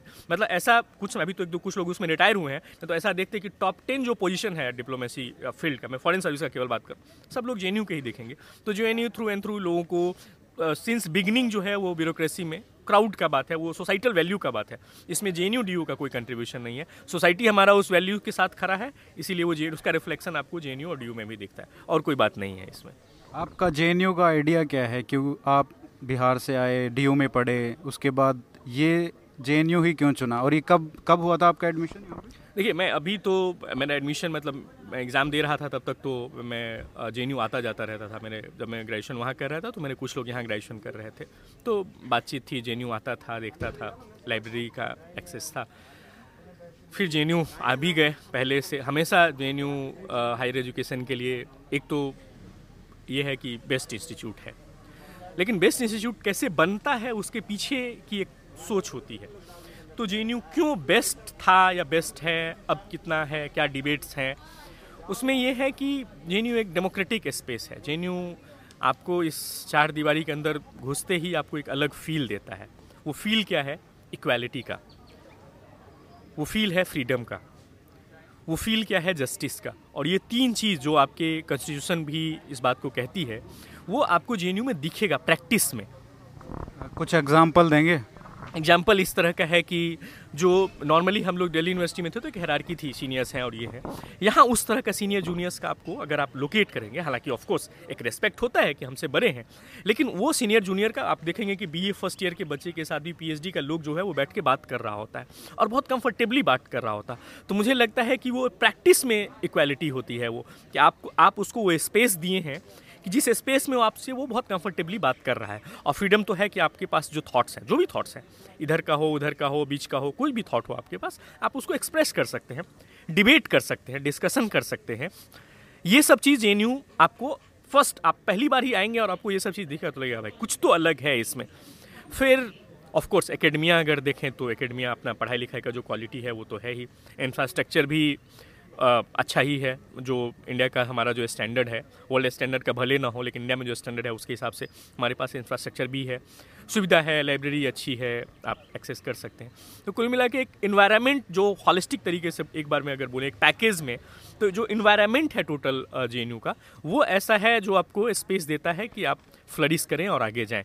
और और मोरोवर एक बात और इंपॉर्टेंट है कि बाकी जगह आप जाएँगे तो आपको एक डर लगेगा। जैसे मैं बिहार से दिल्ली यूनिवर्सिटी गया था तो एक लगा था कि भाई कैसे क्या है। जे आपको डराता नहीं है। ये जे का बहुत इंपॉर्टेंट है कि आप कहीं से भी आ रहे हो किसी भी बैकग्राउंड से आ रहे हो और अगर आपको पता हो कि जे के पॉलिसी में डिप्राइवेशन का प्रोविज़न है कि अलग अगर आ, लोग अगर बैकवर्ड रीजन से आएँगे तो उनको पॉइंट दिया जाएगा उनको एडमिशन में वो सब हेल्प चीज़ें हेल्प करती है। लेकिन वो किसी भी बैकग्राउंड से आ रहा हो किसी भी कम्युनिटी से आ रहा हो जे कभी डराता नहीं है। ये मेरा अपना मानना है कि जे डराएगा नहीं, आपको ऐसा नहीं है कि ये बिल्डिंग है और इतना बड़ा लाइब्रेरी है तो आप जाके डर जाएँगे। पता नहीं, ये मेरा अपना है कि डराता नहीं है और आपको वो स्पेस दे देता है जहाँ आप कंफर्टेबली किसी के साथ बात कर सकते हैं किसी से मिल सकते हैं। प्रोफेसर बहुत आसानी से एक्सेसिबल है, कोई भी डिपार्टमेंट के प्रोफेसर हो। और जेएनयू के इस्टेब्लिशमेंट से ही जेएनयू का इंटरडिसिप्लिनरी अप्रोच रहा है। तो अगर आपको पता हो कि जेएनयू में फॉरन लैंग्वेज में केवल बीए होता है, लेकिन उनको ये फ्रीडम है कि वो किसी भी सेंटर में beat social science school of international studies किसी में जाकर भी वो अपना ऑप्शनल कोर्स पढ़ लेते हैं। तो भले वो जैपनीज़ लैंग्वेज पढ़ रहे हो चाइनीज़ लैंग्वेज पढ़ रहे हो, या कोई और लैंग्वेज फ्रेंच पढ़ रहे हो, लेकिन उनके पास अपॉर्चुनिटी है, कोई हिस्ट्री भी पढ़ सकते हैं इकोनॉमिक्स भी पढ़ सकते हैं जोग्राफी भी पढ़ सकते हैं आईआर भी पढ़ सकते हैं। तो ये जो आपके हॉराइजन को बड़ा करता है, वो शायद वो शायद एक तरह का इंसाइट आपको क्रिएट करता है इनिशियल लेवल से ही। ये बीए के लिए बोल रहा हूँ मैं। मास्टर्स के लिए भी सेम बात जाती है। हम आईआर में पढ़ रहे हैं, हम हिस्ट्री भी पढ़ सकते हैं, हम पॉलिटिकल साइंस भी पढ़ सकते हैं, हम जोग्राफी भी पढ़ सकते हैं, हम इकोनॉमिक्स भी पढ़ सकते हैं। तो क्या होता है, ये जो इंटरडिसिप्लिनरी अप्रोच से जे को जो बनाया गया, वो शायद आपके थिंकिंग प्रोसेस को मेच्योर करती है। आपको लेंस देती है डिफरेंट लेंस कि आप डिफरेंट तरीके से एक ही चीज़ को देख सकते हैं। आपका हिस्टोरिकल पॉइंट हो सकता है देखने का। आपका दूसरा कोई परस्पेक्टिव हो सकता है economic perspective sociological perspective sociology का जो डिपार्टमेंट है जेनू का वो काफ़ी वाइब्रेंट डिपार्टमेंट रहा है तो वो सब चीज़ आपको अलग अलग लेंस देता है और वो लेंस जो है, वो आदमी के पर्सनैलिटी को ग्रो स्टूडेंट के पर्सनैलिटी को ग्रो करता है। आप अलग तरीके से सोच सकते हैं, आपका क्रिटिकल थिंकिंग होता है। दूसरा एक और चीज़ बोलूँगा, एक तो मैंने बोला कि जेएनयू डराता नहीं है और दूसरा ये बोलूँगा कि जेएनयू क्वेश्चन करना आपको सिखाता है। आप एज इट इज़ किसी चीज़ को एक्सेप्ट नहीं करते हैं। और ये बहुत ज़रूरी है। वो होता है ना इंक्वायरिंग माइंड चाहिए स्टूडेंट के बीच में। हम स्टूडेंट स्कूल लेवल से बोल रहे होते हैं इंक्वायर्ड करना सीखिए। वो जेएनयू जितना आप सीख के आए होंगे, उसको प्लस करेगा, आपको इंक्वायरी करना सिखाएगा, आपको बताएगा कि भाई इस सवाल को पूछना है। और जब आप सवाल पूछेंगे तो उसमें आपको कुछ कुछ सवाल मिलेगा, कुछ नहीं मिलेगा। वो फिर आपके ऊपर रिस्पॉन्सिबिलिटी हो जाती है, वो ओनर्स स्टूडेंट के ऊपर होती है। वो उस क्वेश्चन के साथ कैसे डील करता है, उसको कितना एक्सप्लोर करता है, उसके, उसका उसको, उसके कितने पीछे जाता है उस पर्टिकुलर क्वेश्चन के, और फिर उसके रिज़ल्ट में उसको क्या मिलता है। और मुझे लगता है जब आप इतना सारा प्रोसेस करेंगे तो ये आपको एक मेच्योर्ड पर्सनैलिटी के रूप में लेकर के आएगा, जहाँ आप सोच सकते हैं, जहाँ आप बोल सकते हैं और एक्सप्रेशन के थ्रू आप आगे आ सकते हैं। वो एक्सप्रेशन किसी भी फॉर्म में हो सकता है। आप लिख के वो एक्सप्रेस कर रहे हो या कहीं खड़ा होकर के बोल रहे हो, किसी को इंगेज कर रहे हो, तब आप बोल रहे हो, आप ट्रेन में ट्रैवल कर रहे हो, तब बोल रहे हो। इसीलिए ऐसा देखिएगा, आप तो थोड़ा सा खैर उस पर क्वेश्चन है लेकिन जब आप जा रहे होते हैं और अगर मान लीजिए आप जे का टी शर्ट पहन के ट्रेन में है तो लोग बोलेगा अच्छा आप जे से हैं। हालाँकि उसका कुछ एक दूसरा साइड भी आया है उस पर मैं बाद में बात करूँगा लेकिन लेकिन हैविंग सेट दिस मैं ये अवश्य बोलूँगा कि जब आप वो टी शर्ट देखता है तो पहला इमेज उसका ये आता है कि अच्छा जे का है मतलब ही मस्ट बी गुड इतना तो है जे का। आपको लगता है ऐसा सोचते हैं आम जनता? मेरा मानना है कि लार्जली ये तो नहीं सोचते कि पाँच साल में जो पिछले सात साल में घटनाएँ घटी हैं उसकी वजह से कुछ कलर्ड हुआ है परसेप्शन जे एन का? इस पर मेरी राय ये है इस पर मेरी राय ये है कि हाँ इमेज थोड़ा सा जे का, उसमें एक सवाल उठा है। कम हुआ है, ये मैं नहीं कह रहा हूँ। एक सवाल आया कि क्या भाई जो जे का इतना बड़ा और बना हुआ है, क्या वो सही में एग्जिस्ट करता है? उसको लेकर के लोगों ने क्वेश्चन किया। और मुझे लगता है कि ये सवाल ठीक है। क्वेश्चन होने चाहिए। क्यों क्वेश्चन होनी चाहिए? कई बार क्या होता है कि हम जिस, हम मान लीजिए जहाँ रह रहे हैं, यहाँ रह रहे हैं तो हमको सब कुछ यहीं बेस्ट दिख रहा है। तो हमारे ऊपर जो क्रिटिसिज्म है, हम कई बार उसको कैच नहीं करते हैं। और हम या उसको ऐसे मोड में रहते हैं कि चलो भाई, इसको नेग्लेक्ट करना है या उसका आंसर उसको रिस्पॉन्ड नहीं करना है। लेकिन जब सवाल हैवी हो जाए, जब सवाल सिस्टम से भी आ रहा हो, जब सवाल नॉर्मली जनरली सोसाइटी से आ रहा हो तो ये जे के ऊपर, और जब ये जे बोल रहा हूँ तो J N includes student teachers and non teaching staff ये तीनों लोग, ये सवाल तीनों लोग के ऊपर ही जाता है कि लोग ने आपसे सवाल पूछा है। बहुत दिन तक आप अनक्वेश्चन रहे जे बेस्ट है जे का ये अच्छा है जे का गंगा ढाबा बहुत अच्छा है, वहाँ रात को तीन बजे खुला रहता है, दो रुपये में पराठा मिलता है, तीन रुपये में सब्ज़ी मिलती है, ये सब ठीक है। जे बहुत अच्छा रिसर्च प्रोड्यूस करता है, ये सब चीज़ ठीक है। लेकिन जब आपके ऊपर क्वेश्चन होने लगे, तब जे कम्युनिटी के ऊपर एक बड़ा रिस्पॉन्सिबिलिटी आ गया कि अब क्या? आपकी हेजेमनी ब्रेक हो रही है या ब्रेक करने की कोशिश की जा रही है दोनों बात है। ब्रेक हो रही है ब्रेक तब हो रही होगी जब आप जो आपसे एक्सपेक्टेड था वो आप करने में ढिलाई कर रहे हो। अच्छा, आपने अच्छा काम नहीं किया। इससे इसके बाद जो सवाल उठे हाँ। उसके बाद कुछ इंट्रोस्पेक्शन हुआ या उसको इग्नोर किया जा रहा है? उसी की तरफ़ मैं इशारा कर रहा हूँ। इसका आंसर्स बाहर से नहीं आएगा। वो मैं वही बोल रहा हूँ, ये इंटरेस्ट इसीलिए मैं बोला कि वो इंट्रोस्पेक्शन जो है, वो जे कम्युनिटी के ऊपर वो ओनर्स है, वो इंट्रोस्पेक्ट करे। और मैंने बोला कि वो तीनों के लिए है, वो जो तीनों स्टेक होल्डर हैं student teachers as well as the non teaching staff वो तीनों के ऊपर अटैक है ना भाई? अगर जेनू के ऊपर अटैक है तो किसी? जेनू के बिल्डिंग के ऊपर थोड़ी अटैक कोई बुलडोजर लेके आ रहा है और बिल्डिंग तोड़ रहा है? ऐसा नहीं है। वो स्टूडेंट के ऊपर है कि भाई आप, आपके क्रेडिबिलिटी के ऊपर क्वेश्चन उठाया जा रहा है। तो उस क्रेडिबिलिटी अगर क्वेश्चन उठाया जा रहा है तो आप कैसे उसको प्रूफ करेंगे? प्रूफ करने का तरीका वही है जो जे करती रही है, कि आप कुछ प्रूफ दें। जैसे मैं एक एग्ज़ाम्पल के तौर पर दे सकता हूँ कि जब आपने बड़ा क्वेश्चन उठाया तो किसी अभिजीत विनायक बनर्जी को नॉवल मिल जाता है। तो वो यहाँ के पढ़े हुए थे तो वो एक वैल्यू एडिशन था। या कल परसों गीतांजलि स्त्री को बुकर मिला है तो वो एक एडिशन है। तो आपको बड़ा शिफ्ट ऐसा नहीं है कि जे पे सवाल नहीं उठ रहे हैं, और जे पे पहले भी सवाल उठते रहे हैं। क्योंकि उसका एक लार्जली रीज़न था कि जे एक आइडियोलॉजी की तरफ़ टिल्ट रहा है जेएनयू का। मतलब कम से कम स्टूडेंट पॉलिटिक्स में तो रहा है एकेडमिया में भी रहा है। तो वो वो टिल्ट जो है उसको जब दूसरी तरह की सरकार आई तो उसने उसको क्वेश्चंस करना शुरू किया। और ये बहुत बट ऑबियस सा था। मतलब इसमें कोई आपको अगर लग रहा है कि रॉकेट साइंस है तो ऐसा कोई रॉकेट साइंस नहीं है। सरकार तब दूसरी थी, या कांग्रेस की भी सरकार थी तो उन्होंने लेफ़्ट के लिए एक स्पेस छोड़ा हुआ था। उसकी अपनी मेरिट में आर्ग्यूमेंट या जो भी मेरिट है या नहीं है, उस आर्ग्यूमेंट को आप देख लीजिए। लेकिन जब राइट की गवर्नमेंट आ गई, जब नरेंद्र मोदी की सरकार आ गई तो उन्होंने इसको ऑब्वियसली अब वो सब कुछ पॉलिटिकल ओपिनियन मतलब मास से जीत के आ रहे हैं। और एक यूनिवर्सिटी है दिल्ली में बैठी हुई जो उनकी बात को नहीं सुन रही है। तो नेचुरल सी बात है कि वो सवाल उठाएँगे। वो सवाल कैसे आ रहा है? पहले तो ये है कि वो सवाल पूछने का तरीका क्या है? दूसरा, उस सवाल को जे कम्युनिटी कैसे ले रही है? दूसरी बात, और तीसरा इसका स्टेज आता है कि उस सवाल को कैसे रिस्पॉन्ड कर रही है। मुझे लगता है कि जे को सॉरी जे को जितना करना चाहिए था, उतना जे ये ये रिस्पॉन्सिबिलिटी मैं अपने लिए भी बोल रहा हूँ और मैं अपने कलीग के लिए भी बोल रहा हूँ कि हम लोग को जितना रिस्पॉन्सिबिलिटी मिला है उस चीज़ को चेक करने का चेक ये नहीं कि इस आइडियोलॉजी और दिस आइडियोलॉजी और दैट आइडियोलॉजी आइडियोलॉजी ये कि जब हम बेस्ट कहते हैं ना तो बेस्ट होते हैं वो, फिर आइडियोलॉजी बेस्ट नहीं होती है। आइडियोलॉजी की सबकी अपनी प्रॉब्लम्स हैं, या सबका अपना मेरिट्स है डिमेरिट्स है। बेस्ट मतलब आप सोसाइटी, आपके ऊपर जो रिस्पॉन्सिबिलिटी है as a society as a institution का सोसाइटी होने का जो आपके ऊपर रिस्पॉन्सिबिलिटी है, आप उसको कैसे देख रहे हैं? और मेरा मानना है कि हम लोग कुछ हद तक सक्सेसफुल हैं, लेकिन हमें लगता है कि वो हमारे एलुमुनाई के थ्रू हमने जवाब दिया है। गीतांजलि श्री को बुकर मिल गया इट्स फाइन वो हमारे एलुमनाई रही हैं, हम उसको चेरिस करते हैं। हमने भी एक स्टेटस लिखा, एक पोस्ट लिख दिया कि भाई जे की हैं और ये वो। लेकिन जब आपके ऊपर अटैक हो रहा है तो उस प्रेजेंट में आप क्या कर रहे हैं? ये सवाल बहुत महत्वपूर्ण है। मुझे लगता है कि वो सवाल एड्रेस हो रहा है और और उसमें आंसर्स आने हैं। कह रहे थे आप मैं बोल रहा था कि ये जो क्वेश्चन है कि जे के ऊपर जब सवाल लगे तो यहाँ की कम्युनिटी ने कैसे रिस्पॉन्ड किया? उस पर मुझे लगता है दो तीन तरह के रिस्पॉन्स आए। पहला रिस्पॉन्स थोड़ा एक जड़ टाइप का रिस्पॉन्स था। वो ये था कि लोगों ने कहा कि जे का एक आइडिया है जिसके ऊपर बाहर से अटैक हो रहा है। तो now we have to preserve that idea उन्होंने एक्चुअली उसके अंदर कोई मतलब गतिशीलता या फिर रचनात्मकता नहीं दिखाई। उन्होंने एक जे का बहुत ज़्यादा रोमांटिसाइज़ कर लिया और उसको एक इमेज लेके बैठ गए कि इसको प्रिजर्व करना है।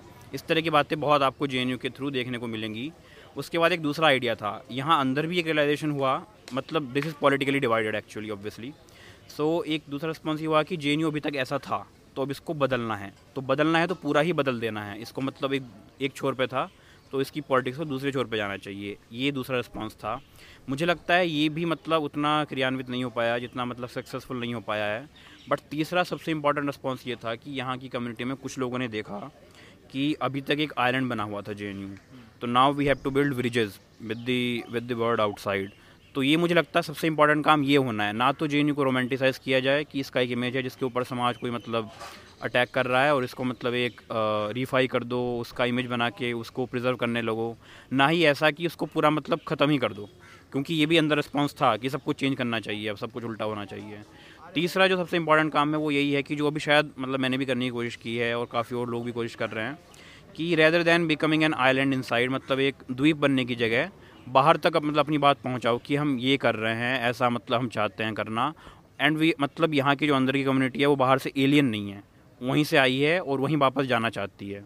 तो इसके लिए ओबियसली सबसे इंपॉर्टेंट ये है कि सबसे पहले तो अपना यहाँ पे जो रिसर्च वगैरह एकेडमिक काम है उसको सबसे सुदृढ़ तरीके से किया जाए सबसे अच्छे तरीके से किया जाए और सबसे ज़्यादा कम्युनिकेशन की जो गैप थी बाहर में और अंदर में जो कम्युनिकेशन का सबसे बड़ा गैप था उसको ब्रिज करने की कोशिश है जो है। मुझे सबसे ज़्यादा प्रॉमिस उसमें दिखता है जो तीसरी मतलब थर्ड वे जो है ब्रिजिंग कुछ जोड़ना चाहेंगे मैं तो अभी यही बोलना चाहता था कि मैं तो एक्चुअली न्यू आया फिर भी लेकिन ऑब्ज़र्व कर रहा हूँ चीज़ें। कि ये जो रिस्पॉन्स मतलब ये जो जैसे कि बता रहे थे अभी कि जो ये जो अटैक हुआ तो फिर अंदर से भी एक लोगों को रियलाइजेशन जैसे कि अभी ये प्रियांक भाई बताएँ, ये अभी यहाँ पे आईआर सोसाइटी कुछ लोगों ने स्टेबलाइज किया और उनका डिस्कशन काफ़ी में काफ़ी अच्छा होता है। अगर आप आईआर सोसाइटी के ब्लॉग को चेक करेंगे तो आपको लगेगा कि हाँ यहाँ पर कुछ अच्छा डिस्कशन हो रहा है और कुछ एडिशन हो रहा है, चाहे वो फॉरेन पॉलिसी का डिस्कशन हो, चाहे वो इंटरनेशनल पॉलिटिकल थ्योरी के बारे में चर्चा हो। तो ये है और दूसरा और मतलब एक हाँ एक चीज़ और है कि फिर उसके बाद एक आजकल में एक फेमिनिस्ट सोसाइटी भी यहाँ पे चलना शुरू हुआ है। वो फेमिनिस्ट चीज़ों के बारे में चर्चा करते हैं वुमेंस के राइट के बारे में वुमेंस के बारे में जो बुक्स हैं। तो इससे ये हो रहा है कि फिर से यहाँ के कुछ लोग ऐसे हैं जो वो चाहते हैं कि एकेडमिया में कंट्रीब्यूट करें और फिर से जे करना। जैसे कि मेरे जैसा अभी नया स्टूडेंट जो कि अभी फ़र्स्ट ईयर में है, उसको भी लग रहा है कि मैं तो हमेशा इस बात को, जब जिस समय में ये क्वेश्चन भी हो रहा था तो मैं ये बोल था कि क्वेश्चन पूछना ज़रूरी था। क्योंकि अगर आप क्वेश्चन नहीं पूछते हैं किसी इंस्टीट्यूशन तो इंस्टीट्यूशन स्टेबलाइज हो जाता है एक जगह पे। उसमें बदलाव नहीं आता। जैसे कि हम जेएनयू में हम लोग को सिखाया जाता है ना कि आप सवाल कीजिए सोसाइटी से क्योंकि अगर आप सवाल करेंगे सोसाइटी से तभी सोसाइटी में बदलाव होगा। तो सेम चीज़ अप्लाई होता है जेएनयू पर भी। अगर आप जेएनयू से सवाल करते हैं तब जेएनयू कम्युनिटी अब फिर से जैसे कि आ, जैसे कि एस में अभी हो रहा है। तो अब जे कम्युनिटी उसके बारे में फिर सोचना शुरू किया और चाहता है कुछ एडिशन करे। अब वो नहीं चाहता कि मैं बैठ कर रहूँ। कुछ न्यू स्टूडेंट जैसे मेरे साथ आ रहे हैं वो लोग ऐसे ही सोच रहे हैं। तो काफ़ी अच्छा लगा चंदन जी आपसे बात करके। आ, अभी हम कहाँ जाने वाले हैं प्रियंक भाई? अभी हम ट्रिपल एस की तरफ़ रुक करते हैं। अभी तक school of social sciences social science अभी तक हम एस की बातें ज़्यादा की हैं। हम्म। तो थोड़ा समाज के बारे में बात सबसे interesting school J N U का। कहेंगे आप जेन है? ऐसा? कौन सा? S S S triple S सब सब। हमारे सब तो सब स्कूल अच्छा है। हमारे लिए हम हम कैसे बोले उसको? मतलब मेरे लिए है कि सब अच्छा है सब अच्छा कर रहे हैं। अच्छा अगर आपका इशारा कहीं और है तो ठीक है उसको आप एक्सप्लोर खुद से कीजिए। मैं आपको हाँ तो उसके लिए आपको ऑल द बेस्ट साफ़ पे भी जाइए क्योंकि मैं यहाँ पे आया। यहाँ पे school of arts and aesthetic है। अच्छा। मतलब मैं जब बाहर में था तो हमको पता भी नहीं था कोई school of arts and aesthetic होता है। जब मैं यहाँ एक लड़का अभी Cannes festival Cannes film festival में उसका कोई मूवी डॉक्यूमेंट्री बनाया था जो वहाँ अवार्ड भी हुआ है उसको अभी अभी। वो प्रेजेंटली स्टूडेंट है अभी। और उसको अवार्ड मिला। आज ही न्यूज़ देख रहे थे। अभी जस्ट न्यूज़ आई है कुछ देर पहले तो। वहाँ पे आपको कुछ इंटरेस्टिंग चीज़ वहाँ पे चलते हैं। कुछ और लोगों से बात करेंगे। ये अच्छी कंस्पिरेसी थ्योरी है भाई। इसको पढ़ लेते हैं।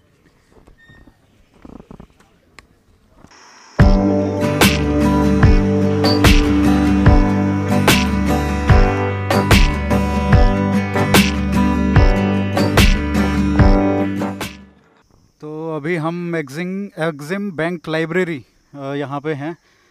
इतनी धूप है बाहर पर यहाँ पे आके थोड़ा अच्छा लग रहा है। तो एक बात तो है जे की कि इतने सारे पेड़ हैं तो टेम्परेचर जो दिल्ली का है उससे थोड़ा सा मेरे ख्याल से डिग्री तो आराम से। तीन डिग्री बिल्कुल तो अगर कोई सुन रहा है सरकार में तो पेड़ लगाइए ताकि दिल्ली का टेम्परेचर चार पाँच डिग्री कम हो। तो प्रियांक जी अभी हम क्या बात करने वाले हैं? आप इंट्रोडक्शन देने वाले थे।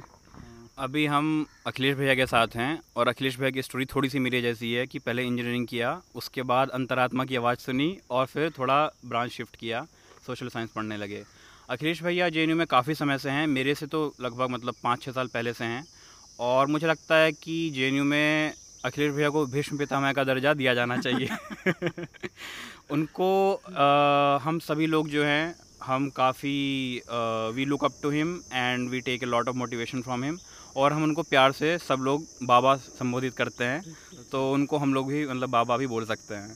बाबा बोलने का क्या ज्ञान बहुत भंडार है इनके पास? हाँ बाबा कहने का मतलब मोस्टली ज्ञान के बारे में ही है। जैसा मैंने बोला यहाँ के भीष्म पिता में हैं तो काफ़ी सारा ज्ञान है और ज्ञान देने में तत्पर भी हैं बाबा तो इनसे बातचीत की जा सकती है अच्छे से। तो मैं बोल सकता हूँ आपको बाबा देख आप जो मर्ज़ी है वो बोल सकते हैं बाबा बोलेंगे तो अच्छा ही लगेगा सारे लोग वही बोलते हैं कोई बात नहीं आ, तो आप काफ़ी जैसे प्रियांक ने बताया कि काफ़ी सालों से आप यहाँ पे हैं हाँ। आ, तो आपने काफ़ी देखा है कि कई फेजेस जो हैं पिछले कम से कम सात साल में तो बहुत ही हम्म। बदलाव सा देखने को मिला है काफ़ी घटनाएँ घटित हुई हैं हम्म। तो कैसे आप इस ट्रांजिशन को देखते हैं कि पहले जो जे था और अब का जे हम्म। कितना फ़र्क है देखिए मैं सिर्फ़ सात सालों वाली बात पे नहीं जाऊँगा। मैं ओवरऑल देखता हूँ क्योंकि अगर वैसे देखें तो जैसे बोलते हैं ना change is the only permanent तो उसमें क्या होता है चेंज तो कंटिन्यूस है। तो आ, कई फेजेस रहे।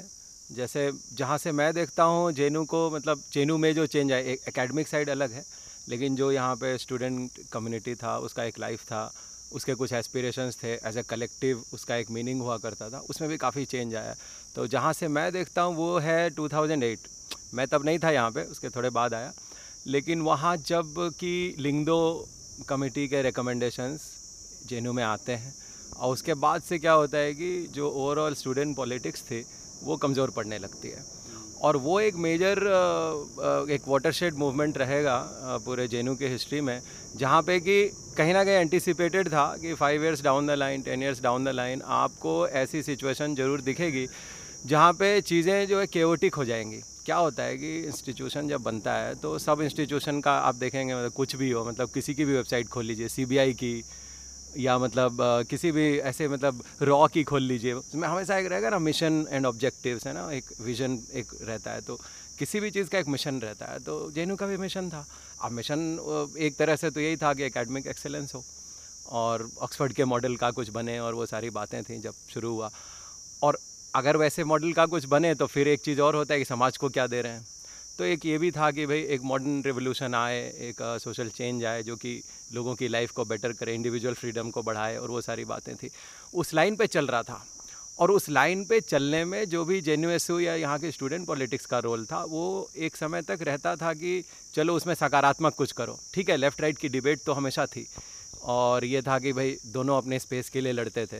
जितना लड़ते थे जितना कामयाब होते थे जितना जिस जिस आ, क्या बोलते हैं कि अपने कॉन्स्टिट्यूंसी को लुभा पाते थे उतने वोट्स मिलते थे और उतना पावर में रहते थे। वो तो अलग कहानी है कि जो वोट वोट और इलेक्टोरल डायनेमिक्स था। लेकिन वो बात चल रही थी। सडनली एक फ़ेज़ आता है जो कि 2008 के बाद मेरे हिसाब से 15 16 तक तो कुछ करके सस्टेन कर रहा था। उसके बाद जो चेंज आता है उसमें यही होता है कि आप स्टूडेंट लीडर्स ढूँढने निकलते हैं। आपके पास ऐसे लोग नहीं रह जाते हैं जो कि किसी बात को कोहेरेंस के साथ बता ले जाए। उनका डिक्शन ख़राब हो चुका है। और एक चीज़ और हो चुका है कि ज़्यादातर पहले क्या होता था, ऐसा बोला जाता था कि what JNU thinks today India thinks tomorrow ये कहानी थी कि जेनू पहले सोचता था और यहाँ से डिस्कोर्स निकल के कहीं बाहर जाता था। अब क्या हो गया है कि स्टूडेंट पॉलिटिक्स कमज़ोर हो गई। जो मेंटर्स थे जो टीचर्स के रूप में या प्रोफेसर्स के रूप में उनकी भी पोजीशन थोड़ी कमज़ोर हो गई। अच्छा जो ओल्ड ब्रास था वो रिटायर भी हो गया बहुत सारा। अब ये एक ऐसा क्राइसिस का दौर आया कि यहाँ के लीडर्स क्योंकि अपने में कोई ख़ास ऐसा मतलब बोलते हैं कि किसी फाउंडेशन पे वो बेस्ड नहीं थे कोई स्ट्रॉन्ग फाउंडेशन नहीं थी तो एक ऐसा दौर है कि यहाँ से बात बाहर जाती थी अब यहाँ के लोग बाहर से लेने लगे। बाहर का डिस्कोर्स यहाँ आने लगा। जैसे? जैसे जैसे यहाँ से डिस्कोर्स बाहर जाता था। कि पहले मतलब एक चर्निंग होती थी इंटेलेक्चुअल लेवल पे। लेकिन मैं जैसे पूछ रहा हूँ कि बाहर का क्या इम्पोर्ट जो नरेटिव इम्पोर्ट हो रहा है वो क्या इम्पोर्ट देखिए सबसे पहली बात तो ये नैरेटिव इम्पोर्ट जो था जेनू में एक अलग सा कल्चर था जो कि जिसका कि डायलेक्टिक्स को तो मानते थे और डायलेक्टिक्स तो रहेगा ही जहाँ एकेडमिक्स है डायलेक्टिक्स रहेगा। लेकिन डायलेक्टिक्स जो था नेसेसरीली एनिमोसिटी में नहीं बदलता था। धीरे धीरे क्या हुआ कि सिक्सटीन सेवनटीन का अच्छा एनिमोसिटी का जो एक तरह से जन्मदाता होता है, वो क्या होता है? अज्ञानता। अज्ञानता में डूबा हुआ आदमी ही किसी को एनिमी मानने लगता है, क्यों? क्योंकि फिर वो आर्ग्यू नहीं कर सकता।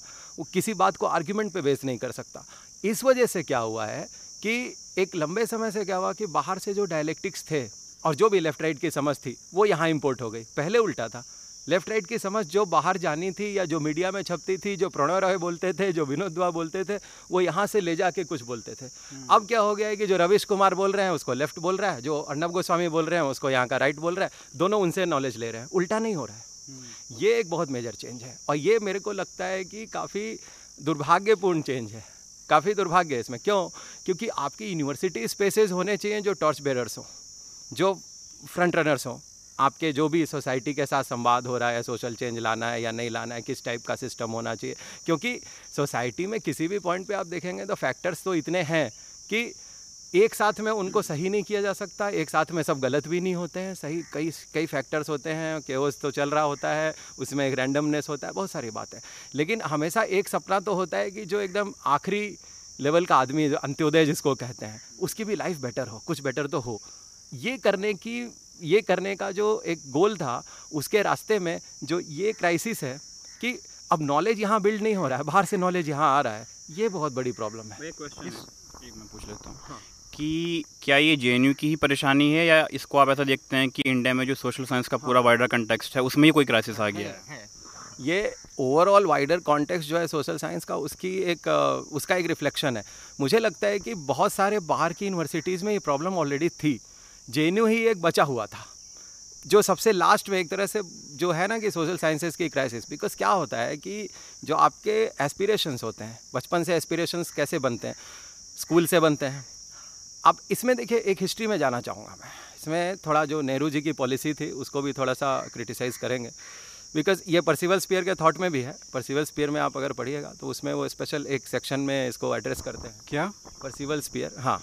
तो इसमें क्या है कि देखिए, नेहरू जी ने हायर एजुकेशन के लिए बहुत कुछ किया। ये आता है है ना? आई बनवा दिया आईटीएस बनवा दिए सो कॉल्ड जेएनयू भी उनका सपना था, सब कुछ था सब कुछ था। फ़र्स्ट प्राइम मिनिस्टर थे, करना ही था, ठीक है, अच्छी बात। है जो प्राइमरी एजुकेशन था, उसको पूरी तरह से निगलेक्ट किया। अब एक क्या हुआ इसमें प्रॉब्लम आप देखिएगा कि गाँव में प्राइमरी एजुकेशन के नाम पे वही पेड़ के नीचे वाला वो रह गया, मास्टर जी, एक पंडित जी रहेंगे, वो डंडा मारेंगे, यही पढ़ाई होती रही। लंबे समय आज भी होती है। गाँव में आज भी यही सिचुएशन है। शिक्षा मित्र वित्र बहुत सारी चीज़ें की गई बट जो ओवरऑल प्राइमरी एजुकेशन का सेक्टर है वो कोई बहुत उछाल नहीं ले पाया। अब इसमें क्या हुआ कि एक बड़ा डिवाइड आ गया। डिवाइड कैसे आया कि जो कुछ एक ये था कि इंटरनेशनल स्कूल मॉडल स्कूल या क्रिश्चियन मिशनरी के सेंट मेरी सेंट जोसेफ ये जो थे ये एक मॉडर्न एजुकेशन देते थे। और गाँव में पेड़ के नीचे वाली पढ़ाई होती थी। तो क्या हुआ कि जो एस्पिरेशंस बनने लगे ना क्योंकि वो तो पहले पाँच साल में ही बन जाते हैं दस साल में बन जाते हैं।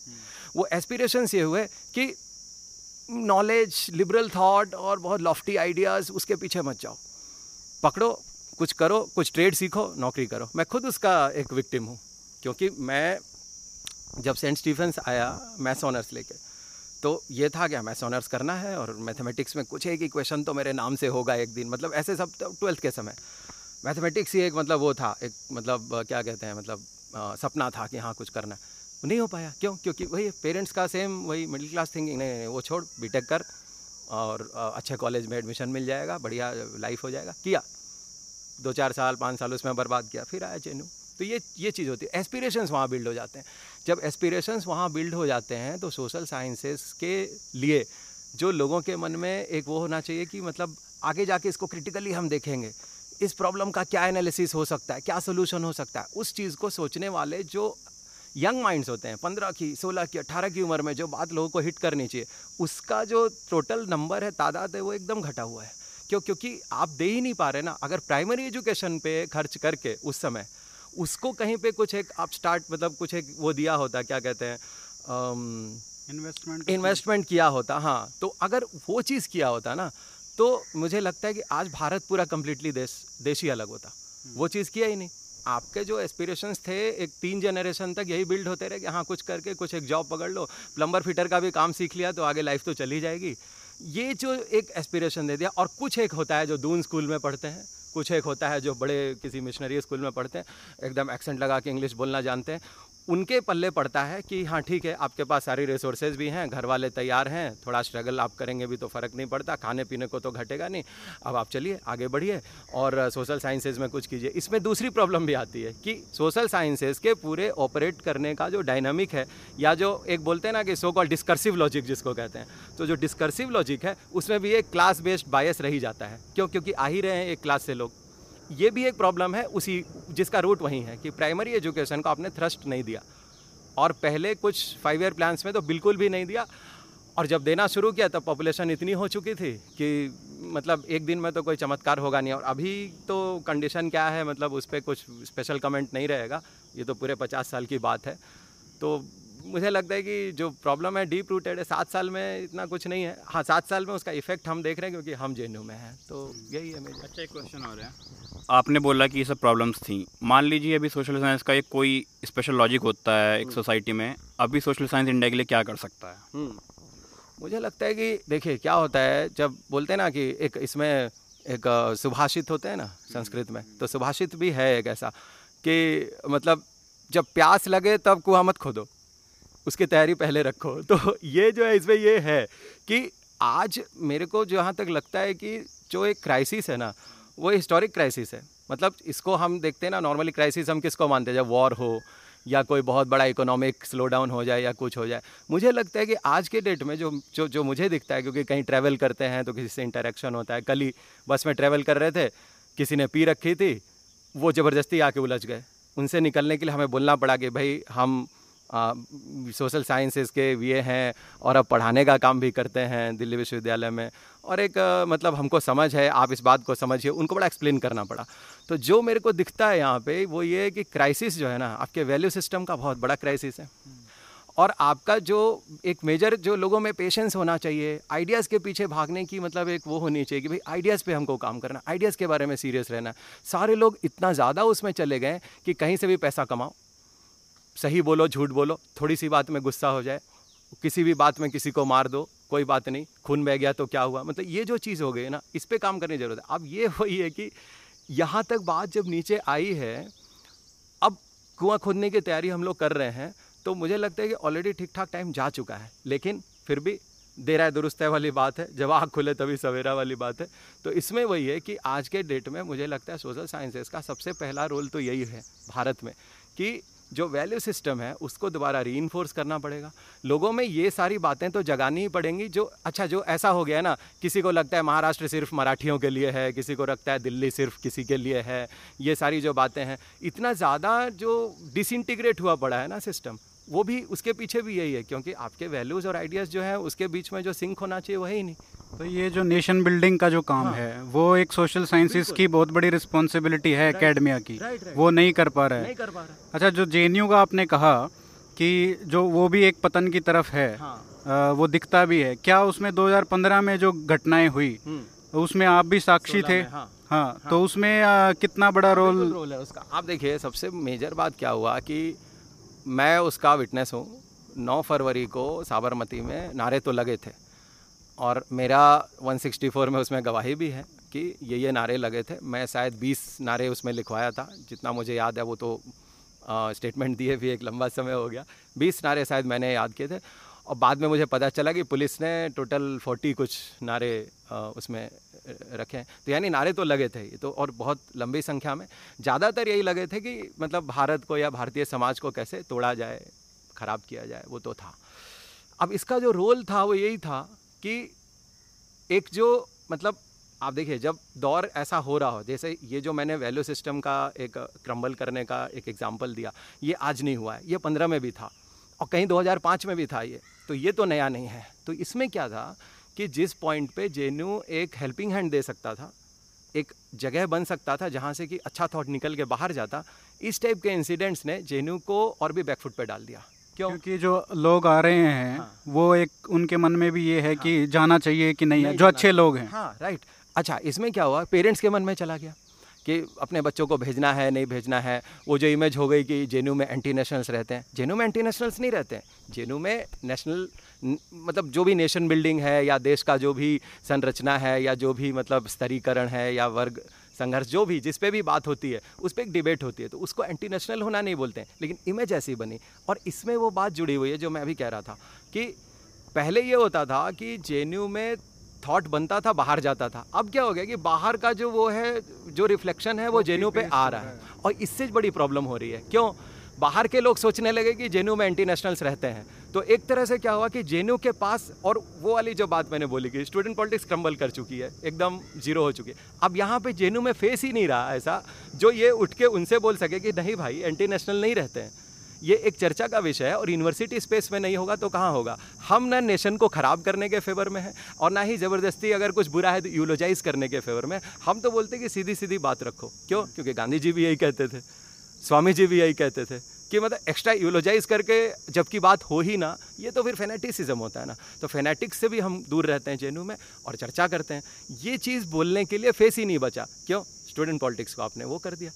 लिंग दो ला दिया अब उसमें ढूंढना पड़ता है कि भाई आ, किसी की उम्र इतनी नहीं होनी चाहिए कोई केस नहीं होना चाहिए ये होना चाहिए वो होना चाहिए कोई फाइन नहीं लगा होना चाहिए तो इसको चलो लीडर बना दो इसको चुनाव लड़ा दो। ऐसे तो कोई लीडर ही नहीं निकल रहा है जो ऑर्गेनिक लीडर निकलते वो तो ख़त्म हो चुके हैं।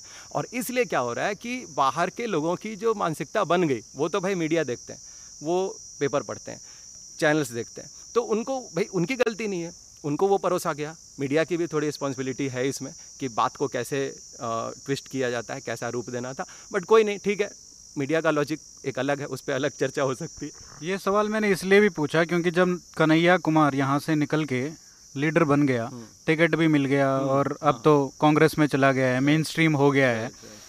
उस तरीके से एक अटैम्प्ट हो रहा है कि हम भी कोई जो लोकल पॉलिटिक्स कर रहे हैं कि हम जितना उपद्रव मचाएँगे यहाँ पे तो हम भी हम भी मीडिया में आएँगे तो हमारे को भी टिकट मिल सकता है कल को। क्या ये भी एक प्रवृत्ति आ गई है? हाँ ये बिल्कुल आ गई है। ये बहुत अच्छा हुआ जो आपने पूछा हो सकता है मैं मिस कर जाता है इस पॉइंट को। बहुत अच्छा है क्योंकि स्टूडेंट लीडर्स को जब ढूंढना पड़ता है ना तो एक चीज़ और होती है कि जैसे पहले क्या था ना कन्या कुमार या जितने भी लोग एस्पायर एस्पायरिंग लीडर थे एक समय था कि आपको ऑर्गेनिकली कुछ कुछ मतलब आ, क्या कहते हैं स्ट्रगल करके या कहीं पे खुद को प्रूव करके या किसी सोशल अरीना में खुद का कोई काम करके उससे आना पड़ता था जिसको बोलते हैं ना एकदम ग्रास रूट्स के लेवल पे। नहीं तो जेनू में पीएचडी फोर्थ ईयर क्रॉस हो जाता था आप पर्चा ही लगाते रह जाते थे। ऐसा नहीं था कि आपको मतलब आप पीएचडी में हैं और इस साल आपको लड़ना ही है आपका तीस साल खत्म हो रहा है या वो लिंगदो वाली एज खत्म तो आपको लड़वा देना ऐसा कुछ नहीं था। बहुत लोग यहाँ पे अच्छे लीडर्स थे अच्छी थॉट रखते थे अच्छा लिख लेते थे अच्छा बोल लेते थे बट उनका समय निकल गया क्योंकि कुछ और लोग उनसे बेटर थे। अब क्या हुए कन्या वाले समय पर एक चीज़ तो ये हुआ कि if Kanhaiya Kumar why not me ये एक क्वेश्चन सबके दिल में आया। सबको लगता है कि कन्हैया कुमार तो ठीक है एक एवरेज ऑर्डिनरी लड़का था और कोई बहुत हाई प्रोफ़ाइल नहीं था। हम तो साथ भी रहे हैं। तो कोई हाई प्रोफ़ाइल लड़का नहीं था कोई बहुत अच्छा ब्रिलियंट नहीं बोलता था कोई बहुत ब्रिलियंट तरह से नहीं लिखता था। जब वो बन सकता है मैं क्यों नहीं? ये जब जब वो एटीज़ में नाइन्टीज़ में जूलियो रिबेरो वाला जो ज़माना था बॉम्बे में अंडरवर्ल्ड वाला तो उसमें कैसे था कि अंडरवर्ल्ड में अगर नाम बनाना है तो पहले किसी का सुपारी लेके खून कर दो। जितने बड़े आदमी का खून करोगे, उतना ज़्यादा नोटिस में आओगे। तो फिर भाई के पंटर्स वाले उसमें आ जाओगे। तो आप भी एक दिन भाई बन जाओगे। वही चीज़ हुआ कि जब एवरेज काम करके एवरेज सोच रख के और उसमें कुछ बहुत हाई फ्लाइंग सी चीज़ नहीं चाहिए, कोई आपको बहुत अच्छा वोकैब भी नहीं चाहिए, कोई बहुत अच्छी नॉलेज की डेप्थ भी नहीं चाहिए और फिर भी आप कन्याकुमार बन सकते हैं और दो तीन पार्टी चेंज कर लेते हैं दो तीन सालों में। वाह क्या मतलब ये तो बना हुआ ग्राउंड है। हाँ ज़ाहिर सी बात है, लोगों के मन में ये बात आई है। और यहाँ पर वो चीज़ है। बहुत सारे लोग उसके बाद भी यार किसी तरह से कुछ करो कोई एक जेल में तो डाल दे। कुछ दो दिन भी हाँ एक बार हम दो दिन भी किसी एफआईआर में जेल में चले जाएँ बस। तो बस हो गया हम नेता बन जाएँगे बहुतों ने कोशिश की कुछ लोग गए भी कुछ लोग क्या पता नहीं उसके बाद कितना लोग नेता बने। मेरा कंसर्न नहीं है। मेरा चोटिल होकर रह गए। खाली चोटिल होकर रह गए कुछ हाँ अच्छा एक चीज़ है ये ऐसी बीमारी है जो दोनों साइड है। अच्छा। इक्वली है हाँ ये दोनों साइड है। मतलब ऐसा नहीं है कि इसमें कोई नैरेटिव या कोई आइडियोलॉजिकल डिवाइड है। कोई डिवाइड नहीं दिखता मुझे। सब साइड के लोगों को लगता है कि एक रिचुअलिस्टिक रूप में एक, बोलते ना, एक प्रॉब्लम को इग्नाइट कर दो। जब प्रॉब्लम को इग्नाइट कर दोगे तो कहीं ना कहीं तुम्हारा नाम आएगा, कहीं ना कहीं तुम मीडिया में आओगे। भले फंबल करो, भले वहाँ पे थोड़ा सा अजीब अजीब सा बोलो, भले तुम्हारा ये साफ़ पता चल जाए कि इससे पहले कभी बोला नहीं था, लिखा नहीं था। हाँ ऐसे ऐसे लोग हैं। आपने देखा ही होगा मीडिया में बहुत लोग जाते हैं जेनू से सो कॉल्ड रिप्रेजेंट करते हैं। ना वो कोई विचारधारा को रिप्रेजेंट कर रहे होते हैं ना वो किसी बात पे कुछ बोल पाते हैं ना हिस्ट्री पे ना किसी बात पे। लेकिन हाँ जाएँगे ज़रूर क्योंकि उनको मालूम है। कुछ एक चर्निंग दो बातों को ऐसे ट्विस्ट करो घुमाओ तो कहीं ना कहीं कोई ना कोई तो इंटरव्यू लेने आएगा ही। और कहीं भाई चलो पवन नाराज़ ही आ गए या कोई आ गया तो हो गया चलो जी न्यूज़ पे तो छपी जाएँगे या रिपब्लिक पे चली जाएँगे या फिर रविश कुमार तो हैं ही। लेफ़्ट वाला परस्पेक्टिव दिखा तो बस यही कहानी है। सबको लगता है कि हाँ भाई हम दिखेंगे भले गंदे दिखें। दिखेंगे ना थोड़ा सा मतलब वो करके वो फाउंडेशन लगा के या जैसे भी। हाँ, हाँ यही होता है यही होता है। क्योंकि क्योंकि एक चीज़ एक चीज़ नहीं भूलना है ना कि जो भी है हैं तो लोग वही ट्वेंटीज़ वाले या अर्ली थर्टीज़ वाले। वो सब जो बोलते ना कि मतलब एक वो डॉल खेला हुआ एक गुड्डे गुड़ियों का खेल खेला हुआ एक सोच रहता है कि मतलब वो झिलमिल सितारों का आँगन होगा और ऐसा लाइफ होगा। वो सब अभी भी सोचते हैं लोग। और इसी से ये बात निकल के आती है कि हाँ चलो कन्याकुमार ये करके यार अच्छा बहुत लोग बोलते हैं इस चीज़ को अरे यार बेकार उसको जेल में डाला वो नेता ही नहीं बनता। अरे तुम क्यों जल रहे हो यार? अब लोगों के अंदर ये बात आ रही है, इसका मतलब यही है कि उसको डाला, यार हमको भी डाल दो, यार प्लीज़ कोई तो जेल में डाल दो। इसलिए हाँ उपद्रव करते हैं। कुछ बातें बहुत ही नॉन इश्यूज़ रही हैं यहाँ पे। अभी पिछले ही दिन रामनवमी को जो झगड़ा हुआ, मैं था वहाँ पे। बिल्कुल एमिकेबली बैठ के सुलझाया जा सकता था। रामनवमी के इशू में कोई बहुत मेजर इशू नहीं था उसमें। कि नॉनवेज बनना है, नहीं बनना है, इस पर तो कभी भी बात की जा सकती है। लेकिन वही था, सारे पक्षों को लगता है कि थोड़ा सा दो उसमें आग डालो थोड़ा सा घी डालो, थोड़ा तो आएगा, फिर जाएँगे मीडिया में। केस बनेगा, ये बातें होती हैं। तो बहुतों को ऐसा लगता है। अच्छा इसमें क्या होता है ना कि पार्टीज़ की गलती नहीं है।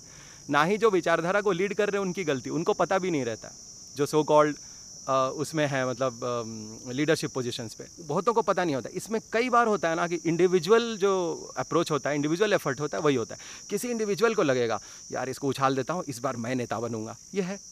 ये बड़ा उससे चल रहा है। बहुत सारे लोग मेस में थोड़ी सी बात हो जाती है तो उसमें चले जाते हैं कि हाँ चलो प्रोटेस्ट कर देते हैं कुछ कर देते हैं थोड़ा सा मतलब हल्ला गुल्ला कर देते हैं कुछ हो जाएगा। गार्ड से ही झगड़ा कर लो कम से कम। हाँ वो तो कोई ये हो गया कि हर एक छोटी चीज़ करो कि कुछ तो एफ़ बने कहीं तो जेल जाएँ कहीं तो नेता बने और फिर जाके बोलेंगे जेनू वाला और फिर वो वाली चीज़ मतलब बोल पाएँ या ना पाएँ। भले बेज्जती करवाएँगे लेकिन बोलेंगे ज़रूर। तो इसका सुधार कैसे हो सकता है? देखिए सुधार तो जो मेरा देखा हुआ है वो सिंपल है। आपको पहले तो ये वाली चीज़ को वापस लाना पड़ेगा कि अगर आप जे में हैं तो नेता बनने का मत सोचिए। नेता आप तभी बनेंगे जब आपके पास नॉलेज होगा जब आप समाज को कुछ कंट्रीब्यूट कर पाएँगे। जब आप कंट्रीब्यूट ही नहीं कर पा रहे हैं तो नेता बन के भी क्या करेंगे? नेता बनने की जो डेफिनेशन है भारत में ये भी देखा जाए तो इन्वर्ट हो गई है। पहले क्या थी कि नेता वो होता था जो समाज के लिए कुछ करता था। आज नेता का डेफिनेशन वो हो गया है जो एक टिपिकल वो उसमें बोलते हैं ना ट्राइबलिस्टिक जो टेंडेंसी होती है कि अपनी टीम बना ली अपनी टीम बना ली कबीले वालों की। मतलब वो कबीलाई जो तरीका होता है ना कि मेरे चालीस फॉलोअर्स है अली बाबा चालीस चोर चुनाव तो मैं जीतूँगा ही उसके बाद करूँगा क्या? कभी जवाब नहीं दूँगा। किसी से पूछ लीजिए कि भाई तुमने किया क्या? जीते तो थे तुम पिछली बार पाँच साल दस साल से यहाँ पे एम पी हो एम एल किया क्या? किसी को कुछ नहीं बताना है। बहुत कम लोग होते हैं जो करना भी चाहते हैं। तो बात है कि जे में अगर आप आए हैं तो सबसे पहला चीज़ है कि एकेडमिक्स आपको अगर अभी कहीं कोई उठा के पूछे कि भाई एजुकेशन पे एम एल डरखाइम क्या बोलते हैं? तो बिना सांस रोके आपको दोनों बात उसका बोलना आना चाहिए कि भाई इंडिविजुअल डेवलपमेंट की और दूसरे समाज के लिए आपको काम आना चाहिए कलेक्टिव लेवल पे। ये अगर ऐसे बिना सांस रोके आप चीज़ों को नहीं जान रहे हैं तो फिर यहाँ पढ़ी क्यों रहे हैं? और अगर जिस दिन ये चीज़ जान जाएँगे आप उपयोगी हो जाएँगे अपने ही समाज के लिए। और जब हो जाएँगे, अपने आप आपको लीडरशिप पोजीशन मिलेगा। इसको सही करने का एक ही तरीका है, मैं अगर यहाँ प्रोफेसर होता या हो जाऊँ कभी तो मैं तो यही कोशिश करूँगा कि स्टूडेंट्स को पहली क्लास में ये इंट्रोडक्शन दिया जाएगी आप यहाँ नेता बनने नहीं आए हैं। आप यहाँ नॉलेज के लिए आए हैं, जितना समय हो, खटिए, मरिए लाइब्रेरी में समय गंवा दीजिए, जो भी करना है करिए। रात रात को जग के पढ़िए लेकिन जो मिनिमम समय मिला है, उसको पढ़ने में लगे। जिस दिन नॉलेज हो जाएगी, नेता भी बन जाएँगे। अपने लिए भी एक अच्छा फील आएगा कि हाँ हमको चीज़ें पता हैं। डिफरेंट लेंस से आप देखेंगे। क्या ज़रूरी है कि आप भी वैसे ही देखें, जैसे बाहर में लोग देख रहे हैं? क्या ज़रूरी है कि जो दस पंद्रह परसेंट क्रिमिनल बैकग्राउंड के लोग अभी भी पार्लियामेंट पहुँचते हैं, आप उनका एक पार्ट बनना चाह रहे हैं? लोग तो पार्लियामेंट वैसे भी पहुँच रहे हैं क्राइम करके भी पहुँच रहे हैं। आपको उनको रिप्रेजेंट थोड़ी करना है। आपको तो उनको रिप्रेजेंट करना है ना, जो नॉलेज लेके पहुँच रहे हैं। जो समाज के लिए कुछ कंट्रीब्यूट कर सकते हैं, ये एक मेजर चेंज है जो आपको मतलब जो देखिए चेंज मैं ये देख रहा हूँ, जैसे आपने कहा, सात साल में चीज़ें, अगर सात साल में चीज़ें इतनी ख़राब हो सकती हैं तो पाँच साल में अच्छी भी हो सकती है। लेकिन स्टार्ट लेना पड़ेगा। पहली बात यही है कि हर बच्चे को एक ओपन सेशन करके ये बोलना होगा कि आप यहाँ नेता बनने नहीं आए हैं। आपको पढ़ना है और उस एक्सेलेंस पे जाना है जो कैम्ब्रिज ऑक्सफोर्ड में बैठा लड़का कर रहा है, क्योंकि आज हर चीज़ अवेलेबल है। मैं खुद पढ़ा हूँ, किसी कैम्ब्रिज ऑक्सफोर्ड वाले से ख़राब नहीं हूँ। आप चाहें तो अभी ये पूरी बात उसी एक्सेंट में भी हो जाएगी कोई बात नहीं है। हाँ अगर आप चाहें क्योंकि अभी तो दो घंटा रोज़ लेक्चर देना होता है उसी मोड में तो ये पूरी बात उसमें भी की जा सकती है। तो मैं ये कह रहा हूँ ये तो खैर देखा है क्लास में भी लेकिन ये तो एक एडमिनिस्ट्रेटिव रिस्पॉन्सिबिलिटी भी है कि जो एडमिनिस्ट्रेशन है जे हाँ, का हाँ, एक तो मीडिया को मत हाँ, आने दो इंटरेक्शन मत कराने दो वो ऑक्सीजन बन गई है मेरे ख्याल से लीडर बनने के लिए। तो वो भी एक बहुत बड़ा ज़रूरी है हाँ देखिए इसमें थोड़ा सा अलग आ, मैं लूँगा। बिकॉज़ क्या होता है कि कहीं पे भी मीडिया को मना तो नहीं कर सकते। थोड़ा तो वो तो है मतलब क्योंकि मैं खुद अब इसमें अलग व्यूज़ हो सकते हैं लेकिन मैं इंडिविजुअल फ्रीडम का बहुत बड़ा सपोर्टर हूँ। थोड़ा सा एडमंड बर्ग से अगेंस्ट भी हूँ। हम भी मीडिया में काउंट होते हैं क्या? हाँ, हाँ, एक तरह से तो है ही। आज के डेट में हर कोई मीडिया है। अच्छा। तो मुझे लगता है कि व्यूज़ जाने चाहिए मीडिया को आने दो वो सारी बातें तो अपनी जगह पे। और देखिए, मीडिया बिना कारण आएगी भी नहीं। मैं यही कह रहा हूँ कि वो जो कारण बनते हैं ना, जिस वजह से मीडिया आती है, वो एडमिनिस्ट्रेशन कंट्रोल कर सकता है। अगर हर एक लड़ाई, हर एक झगड़ा, हर एक बात कहीं ना कहीं एडमिनिस्ट्रेशन की जानकारी में ही होता है। रामनवमी वाला झगड़ा भी रेक्टर को पता था। या कुछ ऑफिसर्स को पता था इस जे के। हम्म। अगर इंटरव्यून सही समय पे हो जाता और उसका सोल्यूशन दे दिया जाता तो मुझे लगता है वहाँ तक बात ही नहीं जाती और फिर लड़ाई नहीं होती। ये तो एडमिनिस्ट्रेशन कर सकता है। मीडिया को रोको या सेंसरशिप कंप्लीट नो रहता है मेरा उसके लिए क्योंकि मैं जानता हूँ एक नॉर्मल दबा हुआ आदमी जहाँ पे उसको कुछ बोलना ही सब कुछ है वो कुछ कर नहीं पा रहा है। वसंत कुंज में कोई पंद्रह सौ करोड़ की प्रॉपर्टी उसकी नहीं है लम्बर्जिनी जगवार में वो घूम नहीं पा रहा है। उसके लिए कुछ बोलना ही सब कुछ है और वो इतना दबा हुआ महसूस करते हैं कि मेस में खाना खाने एक एक बुक है इस पर सोशली चैलेंज्ड बहुत सारे लोग ऐसे बैकग्राउंड से भी आते हैं सोशली चैलेंज्ड है वो। उनको मेस में खाना खाना भी बहुत अजीब सा लगता है क्योंकि बाकी लोग बहुत अजीब बात कर रहे होते हैं। वो यूटेंसिल्स भी उस टाइप के पहले देख रहे होते हैं, ऐसे बैकग्राउंड से आए होते हैं। इस टाइप का मतलब वाटर कूलर पहली बार देख रहे होते हैं। बहुत सारे लोग ऐसे बैकग्राउंड से। तो ऐसे किसी के लिए बोलना ही या कुछ अपनी राय रखना ही बहुत कुछ होता है। वो काम तो मीडिया कराती है, वो तो ठीक है। मीडिया आए ही क्यों? उस पॉइंट हाँ, ये बात तो सही सकते हैं। है ना? आप इस पॉइंट को रोक सकते हैं कि एफआईआर बन जाती है मीडिया आ जाती है एक मतलब ऐसा होता है ना कि एडमिनिस्ट्रेशन नॉन एग्जिस्टेंट है ये दिखने लगता है ये नहीं होना। काफ़ी वीक लगता है। राइट बिल्कुल लगता है। अच्छा एक बात बताइए जैसे यहाँ पे तो गार्डों को भी पीट देते हैं क्या? देते हैं हाँ। मतलब पास्ट में हुए ऐसे इंसिडेंट कि पहली बात पीट देते हैं दूसरा बात ये होता है। प्रोफेसर्स को भी जैसे कमरों में नहीं जाने देते अपनी लैब्स में नहीं जाने देते। हाँ हाँ हाँ हाँ इस टाइप का हाँ बहुत सारा चीज़ होता है जिसको बोलते हैं ना सो कॉल्ड जो स्कूल लेवल पे लॉकडाउन्स हो जाते हैं मतलब अभी तो लॉकडाउन बड़ा शब्द है लेकिन जेनू वालों को पहले से पता था। यहाँ कई लॉकडाउन्स होते थे। हाँ हाँ नाइनटीन में यहाँ लॉकडाउन था। तो हाँ इस टाइप के जो लॉकडाउन इम्पोज किए जाते हैं तो ये है गलत है कि मतलब पिकेटिंग नहीं होनी चाहिए। और प्रोफेसर एक चीज़ तो है कि एकेडमिक सफ़र तभी करता है जब आपका फोकस एकेडमिक्स नहीं रह जाता है। आपका फोकस लॉकडाउन हो गए आपका फोकस अच्छा प्रोटेस्ट क्या होगा कि कहीं किसी गाँव में किसी के साथ कुछ बुरा हुआ, या मतलब किसी कम्युनिटीज़ में क्लैश हुआ हुआ उसके प्रोटेस्ट में आप फिजिक्स के एक प्रोफेसर को अपने लैब जाने से रोक रहे हैं, या मोलिकुलर मेडिसिन में रोक रहे हैं। तो इससे, इसका क्या मतलब है? कोई मतलब नहीं एकेडमिक्स कभी भी सफ़र नहीं करनी। और जेनू का ये कल्चर था, चाहे कुछ हो जाता था, चाहे आसमान गिर जाए, बिजली गिर जाए, धरती फट जाए, लेकिन जे में एकेडमिक सफ़र नहीं करता था। ये रिसेंट ट्रेंड है। कि जे में अब लोगों ने ये भी सोच लिया है कि ठीक है एकेडमिक्स भी सफ़र करने दो, सब बंद करके बैठ जाओ, लेकिन हमको अपनी पॉलिटिक्स चलानी है। वही कन्याकुमारी इफ़ेक्ट उसको एक, इस पर एक प्रॉपर बुक भी हो सकती है, द कन्हैया कुमार इफ़ेक्ट ये बिल्कुल है कि लोगों को ये लगने लगा है कि कुछ भी बकवास करो कहीं पे भी कुछ थोड़ा सा मतलब एक प्रॉब्लम इंट्रोड्यूस करो।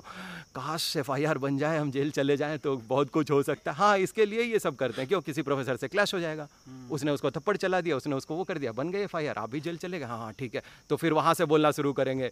ये गरीब तबके के लोगों को दलित वंचित लोगों को पढ़ने नहीं दिया जाता है। प्रोफेसर फलाना कास्ट से आते हैं फलाना बैकग्राउंड से आते हैं सारा नेरेटिव फिर बन जाएगा। इसीलिए कर क्या ये ऐसा होना चाहिए कि जो स्टूडेंट पॉलिटिक्स है हम्म। उसमें कहीं ना कहीं एक लिमिटेशन होना चाहिए कि जो स्टूडेंट से रिलेटेड इश्यूज़ हैं कैंपस हम्म। में हम्म। या हॉस्टल में मेस में क्या वो ही उठाने के वही चीज़ें उठानी चाहिए राधा देन कि पूरे देश में क्या हो रहा है या गाज़ा में क्या हो रहा है इसराइल में क्या हो रहा है ओ, फिर से मतलब मैं एकेडमिक स्पेस में रह के तो ये नहीं कहूँगा बिकॉज़ क्या होता है कि हम तो सोशियोलॉजिस्ट हैं तो सारी चीज़ बहुत ज़्यादा रिलेटेड होती है क्योंकि क्या होता है कि बहुत सारी चीज़ें आ गई ना विजुअल इफ़ेक्ट होता है है ना? और कहीं ना कहीं से जो कॉग्निटिव इफ़ेक्ट होता है। अब ये है कि मान लीजिए कि आप किसी को ये नहीं बोल सकते कि वर्ल्ड न्यूज़ मत पढ़ो है ना? और वर्ल्ड न्यूज़ पढ़ने के बाद किसी के मन में क्या विचार जनरेट हो रहे हैं या उसका कंसर्न क्या बन जा रहा है उस पर भी हम रोक नहीं लगा सकते। फिर इसको बोलेंगे ना मतलब एक तरह से कॉग्निटिव या इंटेलेक्चुअल सेंसरशिप वो नहीं करना है। मुद्दा आप कैसा भी उठाइए। उसको उठाने का तरीका तरीका तरीका। दूसरी बात सबसे पहली बात तो यही है ना कि इस बात को समझिए कि आप एक एकेडमिक स्पेस में डिबेट के लिए हैं मारपीट करने के लिए नहीं है राजा भैया वाली पॉलिटिक्स यहाँ नहीं करना है। मुख्तार अंसारी वाली पॉलिटिक्स यहाँ नहीं करना है या हरशंकर तिवारी वाली पॉलिटिक्स यहाँ नहीं करना है कि हाँ हम मुखिया हैं हम भैया जी हैं तो कैसे बोला भाई अपना एरिया है ये। ये सब वाली पॉलिटिक्स नहीं करना हाँ कि अरे किसके आदमी थे? अरे वो चार गाँव तो अपना है। हाँ जाओ तो राइफल निकाल रहे। ये वाली पॉलिटिक्स जो है ये वहाँ चलने दीजिए। यहाँ पे वो हो गया है। लोग एरिया के लिए लड़ रहे हैं टेरिटरी के लिए, वर्चस्व के लिए। अरे, वर्चस्व की लड़ाई नहीं है ये, वो जो कौन पिक्चर आई थी, वो शहर श्री प्रकाश शुक्ल वाली। तो उस टाइप की लड़ाई यहाँ पे नहीं होनी चाहिए। मेन बात है, आप गाज़ा पे ही चलिए, बहस कीजिए। ये तो आईआर का स्टूडेंट है, ये बहुत अच्छी पकड़ है आईआर पे। तो गाज़ा का टॉपिक या कोई भी मतलब मिडल ईस्ट में कुछ हुआ या यूक्रेन में क्राइसिस है, बिल्कुल हो सकता है उस होना चाहिए। बिल्कुल उस दोनों चीज़ पे हो सकता है। राय भी आपकी बंटी हो। कोई बोलता है यूक्रेन सही है कोई बोलता है रशिया का वो सही है। बिल्कुल हो सकता है। और ये बात इस इस हीटेड डिबेट तक भी जा सकती है कि भाई आप में एकदम वैमनस्य हो गया झगड़े की कंडीशन आ गई। वहाँ तक भी ले जाइए बट झगड़ा मत कीजिए। डिबेट की जगह है एकेडमिक स्पेस है। आपको अपनी बात आर्ग्यूमेंट से जीतनी है या हारनी है। एक बार आप हार गए तो अगली में जीत जाएँगे। ऐसा कुछ नहीं है कि कुछ फाइनलिटी है लास्ट आज दुनिया खत्म हो जाएगी ये डिबेट में हार गया कल से कैसे मुँह दिखाऊँगा क्योंकि ये जो ये जो सोच है ना ये जो इस टाइप की सोच है ना ये भी उसी से आती है। क्यों? समाज ने आपको गलत सिखाया पहले से। हर चीज़ में कॉम्पिटिटिव रहो हायरार्की में सोचो ये छोटा वो बड़ा इससे एक एक स्टेप आगे जाना है one up man one up ऊपर जाना है वन अपमैनशिप की जो स्पिरिट है बचपन से सिखाई जाती है। आप भी क्लास में पढ़े होंगे। पिताजी मम्मी हमेशा तू टॉपर नहीं बना तू सेकंड क्यों आया? फ़र्स्ट आना चाहिए। यही करते थे। वो एक ज़रूरी भी है हाँ, बट वो एक बैलेंस वाली बैलेंस होना चाहिए कि इस चीज़ के पीछे इतने अंधे मत हो जाओ कि हर चीज़ में इतना कॉम्पिटिटिव हो जाओ कि किसी दूसरे व्यू पॉइंट के लिए आपके पास कोई फ्लेक्सिबिलिटी परमिएबिलिटी ना हो आप झगड़ा कर लें। झगड़ा नहीं करना है एकेडमिक डिबेट करनी है। आप पढ़िए ना भाई। देखिए एक बात बताइए किसी भी डिबेट को कैसे जीतेंगे? इतनी देर से ये जो बात चल रही है कैसे चल रही है? कुछ पॉइंट्स हैं ना मन में? तो पॉइंट्स मन में आएँगे कैसे? जब आप अध्ययन में ही नहीं जाएँगे। पहला पॉइंट तो अध्ययन है फिर मंथन है। तब जाके कुछ आगे बात बढ़ती है। और इससे क्या होता है कि इससे वो प्रोसेस जो है पूरी तरह से अपनी जगह पे आता है कि अध्ययन हुआ मंथन हुआ ये बातें छन के आई। अब क्या होगा कि जेनू उस जगह पे दोबारा आ पाएगा कि हाँ जेनू से थॉट निकला अभी इसको आप समाज में अगर लेके जाएँगे तो कहीं ना कहीं एक्सेप्ट होगा। अगर उस जगह पे आप आएँगे नहीं क्योंकि पढ़ ही नहीं रहे तो आएँगे कैसे? अब तो वही हो गया है कि उधर वो राइफल निकालो वाली पॉलिटिक्स कर रहे हैं आप भी वही पॉलिटिक्स कर रहे हैं। तो फिर अजय भैया का थॉट ही बेटर है। फिर सही भी- बात भी- भी क्या राज ठाकरे का थॉट ही बेटर है। डिवाइड वाला डिवाइसिव वाला। तो फिर जेनू की ज़रूरत ही क्या है? बहुत अच्छी चर्चा है हुई अभी हमको सोशल साइंसेस का तो काफ़ी लोगों से बात हुआ है। तो साइंसेस की तरफ़ चलते हैं। स्कूल ऑफ़ मोलिकुलर मेडिसिन बहुत बहुत धन्यवाद बाबा। बहुत अच्छा लगा आपसे मिलके। बहुत बहुत धन्यवाद। अच्छा लगा बात करके। जी चलते हैं।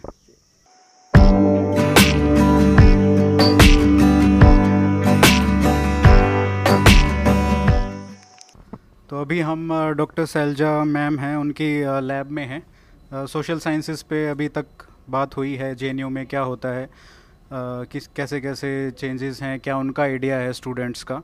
अभी हम साइंस डिपार्टमेंट में हैं, सेंटर फॉर मोलिकुलर मेडिसिन। और डॉक्टर सैलजा यहाँ पे साइंटिस्ट हैं, बहुत अच्छा काम कर रहे हैं। मलेरिया कैसे ख़त्म हो देश से, उसके ऊपर। मैम, क्या इसमें इन्वॉल्वमेंट है, क्या चैलेंजेस हैं, उसके बारे में थोड़ा बताइए।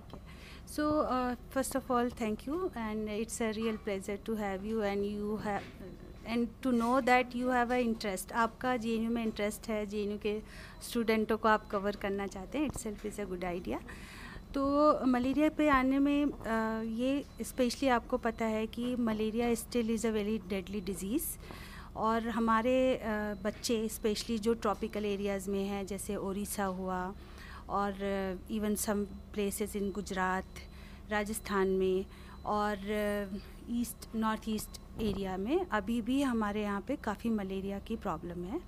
और हम भी उसका क्या कारण है? जैसे आप बता रहे थे कि चाइना में ख़त्म हो गया इतना बड़ा देश है श्रीलंका ने ख़त्म कर दिया तो हमारे इधर अभी भी क्यों? आ, आपको ये भी पता है कि हमारा देश काफ़ी डाइवर्स है और मलेरिया सिर्फ़ ह्यूमन की वजह से नहीं होता है इसका वेक्टर है जो कि मॉस्कीटो है। सो so, मॉस्कीटो का प्रेवलेंस जब तक हम ख़त्म ना करें तो जो स्वच्छ भारत अभियान भी इसमें हेल्प करेगा।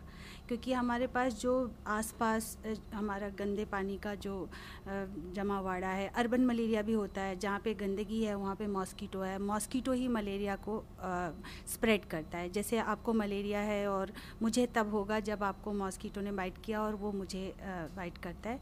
So spread of mosquito, that is the transmission season. हम अक्सर देखते हैं कि जून जुलाई के बाद से अक्टूबर तक हमारे का हमारे को मलेरिया का मैनिफेस्टेशन ज़्यादा रहता है क्योंकि उस टाइम में मॉस्कीटो ज़्यादा है। तो मॉस्कीटो पे भी रिसर्च हो रहा है जहाँ पे आप चाहते हैं कि मॉस्कीटो को ही आप इंसेक्टिसाइड से मार दें। तो जब वो मर जाएँगे तो ऑफकोर्स मलेरिया का लेकिन इट्सेल्फ मलेरिया को ख़त्म करने के लिए बहुत सारे तरीके हैं। आप या तो वेक्टर रिसर्च करें मॉस्कीटो को एलिमिनेट करें या फिर आप दूसरी तरीके से ये कर सकते हैं कि वैक्सीन बना दें। तो मलेरिया का वैक्सीन आज तक नहीं है। आपने पोलियो का वैक्सीन देखा है आपने चिकन पॉक्स का वैक्सीन देखा है बट मलेरिया का वैक्सीन है नहीं। जबकि ये सौ साल से ये बीमारी हमारे साथ है। इसका क्या कारण है कि इसका वैक्सीन नहीं बन पाया? वैक्सीन के नहीं बनने का कारण भी साइंटिफिकली बहुत सारे हैं। जैसे मलेरिया जो पैरासाइट है वो बहुत क्लेवर है। वैक्सीन किसके अगेंस्ट बनता है? वैक्सीन एक प्रोटीन के अगेंस्ट बनता है कि कोई एक जैसे कोविड का वैक्सीन है स्पाइक प्रोटीन आपने सुना होगा उसके अगेंस्ट हम एंटीबॉडी बना रहे हैं और हम that we are proposing as a vaccine right malaria के पास ऐसे भी प्रोटीन है जिसके अगेंस्ट आप वैक्सीन बना सकते हैं लेकिन इट्स पैरासाइट बहुत क्लेवर है वो एक टाइम में एक प्रोटीन को बाहर दिखाता है। Okay. और उसके पास एक वार जीन 60 जीन्स की फैमिली है वो हर बार चेंज करता रहता है। आप किसके अगेंस्ट एंटीबॉडी बनाएँगे? So that is it is becoming very difficult तो फिर आपको जो एलिमिनेशन प्रोग्राम है it can be both ways आप वैक्सीन एफिकेसियस नहीं होगी क्योंकि हर दिन पैरासाइट चेंज कर रहा है। आज इस प्रोटीन को आगे रख के वो ग्रो कर रहा है दूसरे दिन दूसरे प्रोटीन को आगे कर रहा है और आपका वैक्सीन तो एक ही प्रोटीन के अगेंस्ट है। So it will not be that sustained solution तो इसीलिए हम लोग का ये कहना है कि एलिमिनेशन प्रोग्राम में vaccine research drug research as well as the mosquito research इन सबको और सोशल अवेयरनेस जैसे फॉर एग्ज़ाम्पल आप गवर्नमेंट ने बता दिया कि आप मॉस्कीटो बेड नेट यूज़ करें। लेकिन वो गाँव गाँव तक कौन पहुंचाएगा? वो अवेयरनेस ही तो होना चाहिए। जैसे अभी हम अवेयर करा रहे हैं कि how to sanitise how to use mask तो मलेरिया एलिमिनेशन प्रोग्राम के लिए भी वो ज़रूर से चाहिए। अवेयरनेस कैंप चाहिए और सब। लेकिन साथ साथ रिसर्च भी चाहिए क्योंकि जो ड्रग ऑलरेडी हैं वो ड्रग के लिए सारे मलेरिया पैरासाइट रजिस्टेंट बन गए। तो जब वो रजिस्टेंट हैं तो आपको नया चाहिए ताकि आप नए मेडिसिन से ट्रीट कर सकें। पर वो मेडिसिन भी एक्सपेंसिव नहीं होना चाहिए क्योंकि you are talking about the poor country disease so then you need to एक uh, है कि वन डॉलर वैक्सीन या वन डॉलर ड्रग से ही आपको ट्रीट करना होगा मलेरिया uh, के एलिमिनेशन के लिए। दूसरी कंट्री क्यों कर पाए? दूसरी कंट्री के सक्सेस के लिए ये हो सकता है श्रीलंका छोटा है। हो सकता है उनका वो भी एक वो हो और अवेयरनेस था। उन्होंने वेक्टर को अच्छा कंट्रोल कर पाए।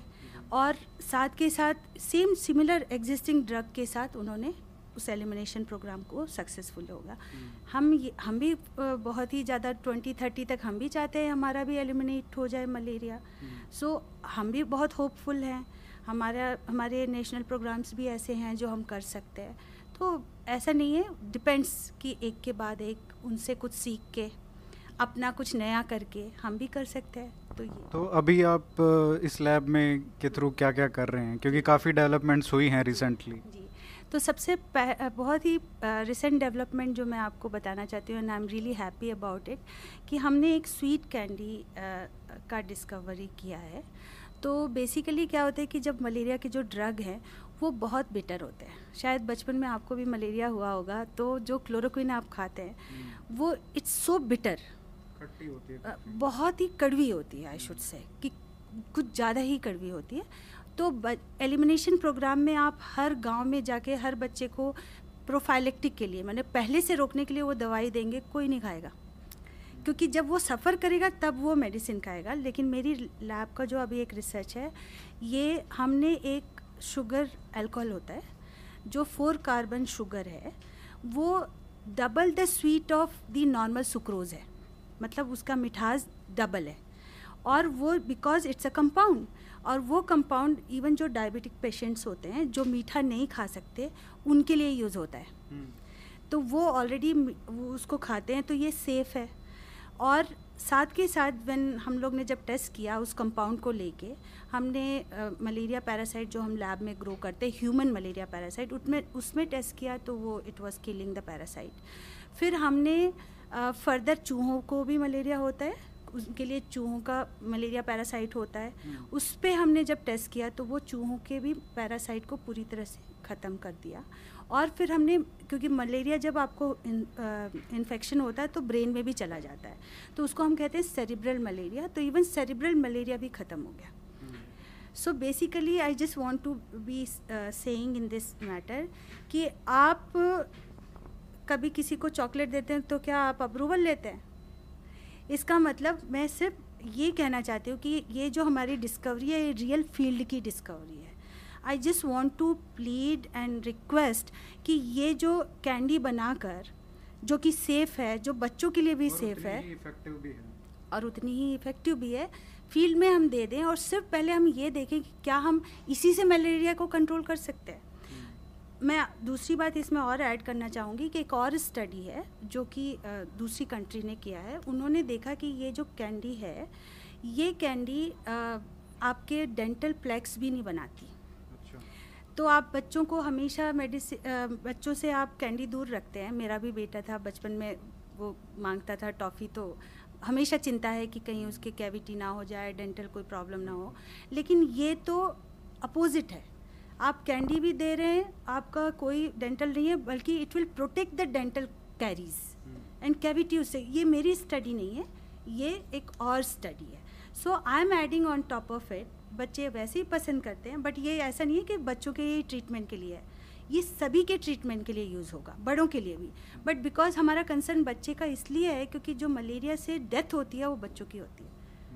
सो so, हम चाहते हैं कि ये मेरा एक बहुत ही मतलब मैं शायद बहुत बड़े बड़े पेपर पब्लिश कर चुकी हूँ पीएनएस में है मेरे पेपर नेचर कम्युनिकेशन में है and I am really the one who publish a lot because of my student and motivation लेकिन ये डिस्कवरी मेरी सबसे अच्छी डिस्कवरी मैं मानूँगी क्योंकि ये फ़ील्ड पे जाएगा। और बाकी तो ये है कि अब मुझे नहीं पता I am trying I talk to the higher authorities कि how it can go but I am pretty much sure कि by this way if will just even drop the infection level आपको थोड़ा इन्फेक्शन होना अच्छा है क्योंकि वो आपको इम्यून प्रोटेक्शन देगा।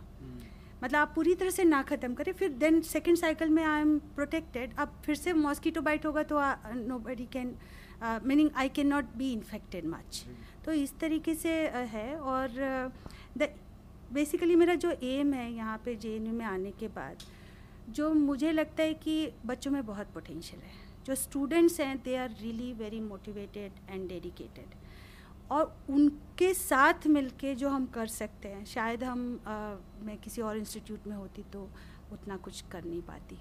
तो जो लैब फैसिलिटीज़ हैं वो काफ़ी अच्छी हैं यहाँ पे। हाँ सो लैब फैसिलिटी के लिए मैं ये कहना चाहूँगी कि देखिए हमारे पास एडवांस इंस्ट्रूमेंट रिसर्च फैसिलिटी है पहले मैं वहाँ की डायरेक्टर भी थी।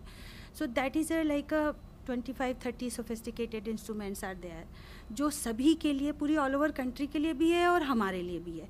जे के जो बच्चे हैं, जो स्टूडेंट्स हैं, वो उसके लिए बेनिफिट हो जाते हैं क्योंकि it is just nearby then we are also surrounded by the good institute like N I I and I C G B I worked in I C G B earlier तो हम उनके साथ भी collaborate करके कर सकते हैं।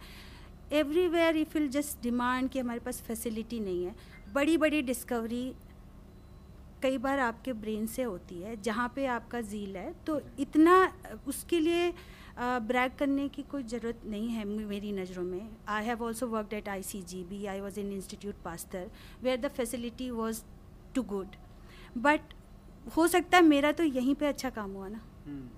क्योंकि जो शायद मेरे स्टूडेंट्स का डेडिकेशन और जो वो मेरे साथ मिलके करे वो मुझे ज़्यादा मोटिवेट करता है और उनके साथ मिलके काम करना शायद मेरे को और यही हमारी कंट्री का प्लस पॉइंट है आई फील कि हमको हार्नेस करना है स्टूडेंट्स का पोटेंशियल तो उनको मैं मोटिवेट कर पाऊँगी तो एक शैलजा की जगह पचास शैलजा निकलेंगे ऐसा महसूस वी होप सो मैम तो स्टूडेंट से बात कर सकते हाँ, हैं।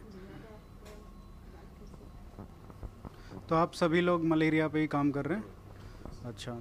तो आप कहाँ कहाँ से क्या क्या बैकग्राउंड है? सारे दिल्ली से ही हैं या अलग अलग जगह से? अलग अलग जगह से भी हैं और दिल्ली से भी हैं यहाँ पे। अच्छा, जैसे मैं से? दिल्ली से बिलोंग करता हूँ। अच्छा आप? मैं मध्य प्रदेश ग्वालियर से हूँ। दिल्ली कोलकाता झारखंड राजस्थान। काफ़ी diverse I am from Delhi only UP तो आप लोग इतनी दूर दूर से यहाँ पे आए हैं पढ़ाई के लिए। और रिसेंटली चार पाँच साल हो गए होंगे शायद सभी को दो तीन साल। तो मतलब 2015 का, के बाद का बैच है। ठीक है। तो आप इतने अलग अलग जगह से आए, आपका क्या आइडिया था जेएनयू का? क्या वो मीट हो पा रहा है? यस यहाँ ज़रूर लोग अलग अलग जगह से आए हैं बट जो एक मोटिव है रिलेटेड टू द साइंस वो सबका सेम है। तो यही चीज़ आई थिंक मुझे लगता है कि जेएनयू की तरफ़ बढ़ावा दे रही है इस चीज़ के लिए, क्योंकि जो एक मोटिव है साइंस को लेके, वो क्लियर है। Though we are from the different places different region different religion but the motive is science that is common so ये चीज़ हमें जे की तरफ़ ला रही है बिकॉज़ एक जे जो एक ऐसा प्लेटफॉर्म है जहाँ पे हम स्टार्टिंग से भी हमेशा न्यूज़पेपर में और कहीं भी सुनते हैं कि जे ने ये पब्लिश किया जे ने ये रिसर्च में अच्छा किया तो वो चीज़ मोटिवेट करती है. And when you have a good organisation in the country then definitely उस जगह पे आप ज़रूर जाना चाहेंगे क्योंकि आपका मोटिवेशन हो एस्पिरेशन हो। जाता है यस तो ये जो रिसेंट इवेंट्स होते रहते हैं जे जो सोशल साइंसिस की वजह से न्यूज़ में आता है आपको लगता है कि जो आप लोग काम कर रहे हैं वो ज़्यादा बाहर नहीं आता है निकल के? कोई भी अगर बात करना चाहे। नेगेटिव इम्पैक्ट तो ज़रूर पड़ता है उसका बहुत ज़्यादा क्योंकि हमारे जब मेरी भी एडमिशन हुई थी तो घर वालों को यही चिंता थी कि वहाँ पे तो ऐसे होते हैं मतलब दंगे वंगे होते हैं। पर यहाँ आके एक्चुअली मुझे फील हुआ कि साइंस में मतलब इतना काम है यहाँ पे इतना एक्सपोजर है और इतनी अच्छी रिसर्च होती है। स्पेसिफिकली मैम के वजह से मतलब इतना मोटिवेशन फील होता है हमें तो आई थिंक कि लोगों को पता चलनी चाहिए कि सिर्फ़ जेएनयू का ये एंटी नेशनल वाला टैग नहीं लगना चाहिए। यहाँ पे बहुत काम है। मतलब अपने ड्रीम्स को फुलफिल कर सकते हैं यहाँ पे। और किसी के पेरेंट्स ने भी बोला था? और हाँ लाइक पेरेंट्स को ये था कि वहाँ पे तो हमेशा दंगे की ही खबर आती है न्यूज़ में। बट यहाँ आके देखा कि जितना स्टूडेंट्स वहाँ एक्टिव है पॉलिटिकली उतना वो फोकस्ड है अपने करियर की तरफ़ भी। और एकेडमिकली वो बहुत फोकस्ड है। और जिस तरह से वो दिन में या रात में पॉलिटिक्स के लिए करते हैं, और रात में वो लाइब्रेरी भी हमारी पूरी भरी रहती है। हमने देखा सेंट्रल लाइब्रेरी रात रात भर भरी रहती है, सीट नहीं मिलती थे। जब मैंने, मेरा एमएससी भी यहीं से है, और हम लोग जब पढ़ने जाते थे लाइब्रेरी में सीट नहीं मिलती थी। तो यही लगता था कि लोग पॉलिटिकली एक्टिव तो ज़रूर है, बट वो साइंस के प्रति भी या अपने करियर में जो भी है उनका फ़ील्ड, उसके प्रति भी वो डेडिकेटेड है, उतना ही। आपकी क्या एस्पिरेशंस आप लोग भी मैम की तरह साइंटिस्ट ही बनना चाहते हैं? इसमें जब हम स्टार्टिंग में आते हैं यहाँ पे जब आपका तो पीएचडी हो गया। आज मेरा पीएचडी हो गया है and only the credit goes to the ma'am because एक साइंस uh, में आगे परस्यू करने के लिए आपको एक गाइड और सुपरवाइज़र और एक uh, ऐसा पर्सन ज़रूर चाहिए होता है जो आपको मोटिवेट करे ऑल द टाइम एंड वो thinking they. Because you are not going to finish this thing after if you you are finishing your P H D so thing is not going to be stop here you have to further go and to be a scientist तो एक आपको ऐसा life में uh, क्या बोलेंगे person और एक guide चाहिए होता है जो आपको एक्चुअली मोटिवेट करके आपको सही ट्रैक पे लाए और आगे तक विजन दिखाए। तो वो मुझे लगता है कि यहाँ पे एस में मेरे को जो मैं लैब में हूँ डॉक्टर शैलजा सिंह की लैब में इन्होंने वो पूरा इनपुट दिया मेरे में जो एक पीएचडी स्टूडेंट को आगे करियर तक मोटिवेट कर सकता है और एक अच्छा साइंटिस्ट बनाने के लिए जो पॉइंट्स होते हैं। अभी आप मलेरिया पे सब लोग काम कर रहे हैं किसी का कोई और इंटरेस्ट है कि मैं इस पे काम करूँ यहाँ इसके बाद ये प्रॉब्लम सॉल्व होने के बाद? मलेरिया पे ही आगे कंटिन्यू करना है क्योंकि मलेरिया मान लीजिए 2030 में ख़त्म हो गया उसके बाद क्या करेंगे? मुझे आगे इंटरेस्ट है कि जैसे मैं जिस प्रोटीन पे काम कर रही हूँ उसका डाइवर्स रोल है। Okay. तो उसका कैंसर में भी देखा गया कि काफ़ी ज़्यादा रोल है। तो इन फ्यूचर इंटरेस्ट मतलब आई कैन स्विच इफ़ मेरा इंटरेस्ट आया तो। और, और दूसरी चीज़ ये है कि जो मलेरिया है वो आगे परस्यू करना भी इंटरेस्टिंग है क्योंकि जो डेथ रेट है one of the top three disease में वो मलेरिया का हाईएस्ट है। So per year it is around 247 million cases all over the world right and the death rate is two to four million per year so it mean thirty forty lakh per year in every minute one person die yes. Or after covid it impact a lot. Because the cases which were around 212 million it is coming around 247 तो इसका क्या कारण है बढ़ने का? Covid की वजह से क्या हुआ कि बहुत सारी चीज़ें हॉल्ट पे पड़ गई। For example if you if in developing country some country is sending the like net bed right medicine so it all halted during the Covid so वो चीज़ ना पहुँचने की वजह से क्या हुआ कि मलेरिया केसेज राइज हो गए। एंड मलेरिया केसेज राइजेस होने के एक और रीज़न ये भी है कि जो टेम्परेचर इंक्रीज़ हो रहा है कंटिन्यूसली सो टेम्परेचर जहाँ जहाँ राइज हो रहा है वहाँ वहाँ again malaria is going to be spread तो ऐसा नहीं कह सकते हैं कि इतनी जल्दी इरेडिकेट हो जाएगा। इरेडिकेट करना मुश्किल है इस चीज़ को। बट येस कंट्रोल करना बहुत ज़रूरी है। तो मलेरिया एक बहुत अच्छा फ़ील्ड है इस वे में क्योंकि एक तो टॉप लिस्ट में आता है जो डेथ रेट बहुत ज़्यादा है ठीक है? आफ्टर ट्यूबरक्लोसिस और malaria this all are like top three listed disease ma'am तो शायद कोलेबरेट भी करते हैं मैम आप तो दूसरी लैब्स के साथ जेएनयू में ही। टीबी पे भी शायद कुछ हुआ था डॉक्टर आनंद रंगनाथन जी के साथ। So Anand and me, we both work on uh, like an infectious disease. His interest was in tuberculosis and mine is in malaria. But we found a mutual interest in terms of the mechanism. जो tuberculosis में जैसे उन उन्होंने जो दो protein पे काम कर रहे थे कि that was a toxin anti toxin pair that exactly mechanism was also working for malaria infection so when we talked to each other and we shared our interest on science then i thought ki uh, it should be tested for malaria as well. And uh, so his part was on tuberculosis and mine was on malaria and we published together as a mechanism. And then after that we we thought of that having a proper collaboration in terms of mechanism. So he is working more on the novel peptide for anti infection के लिए जो वो बनाते हैं।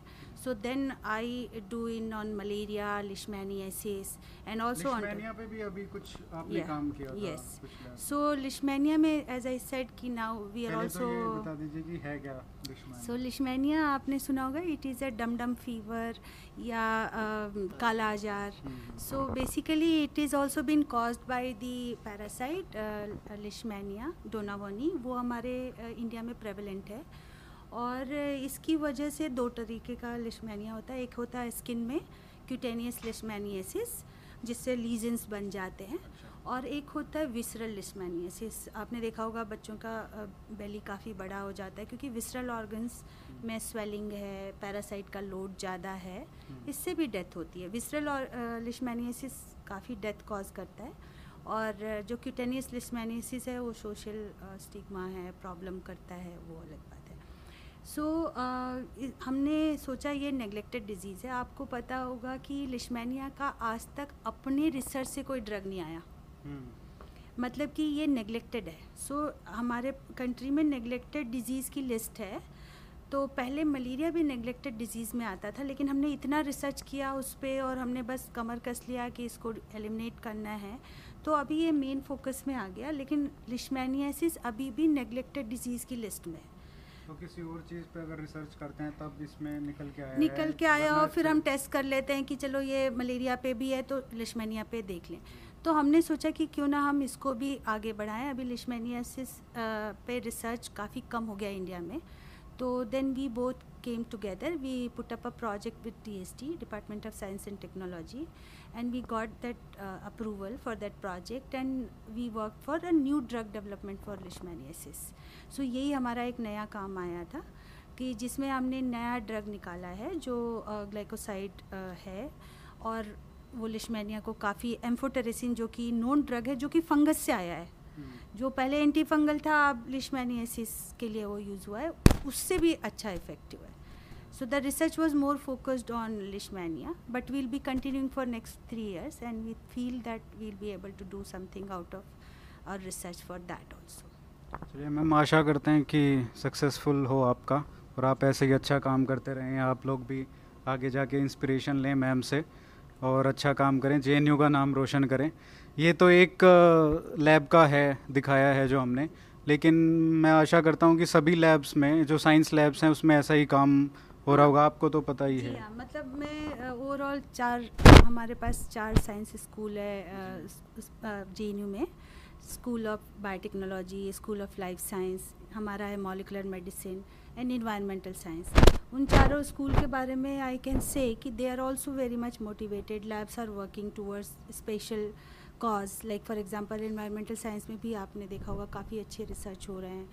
और S B T में biotechnology related research है life science तो काफ़ी अच्छा मोटिवेशन है आजकल साइंस के प्रति और मुझे लगता है कि J N U would be really one of the premier institute very soon for research I am saying for science and technology like we rank for humanities we rank for history but we will will i feel that we should rank for the uh, science as well. also.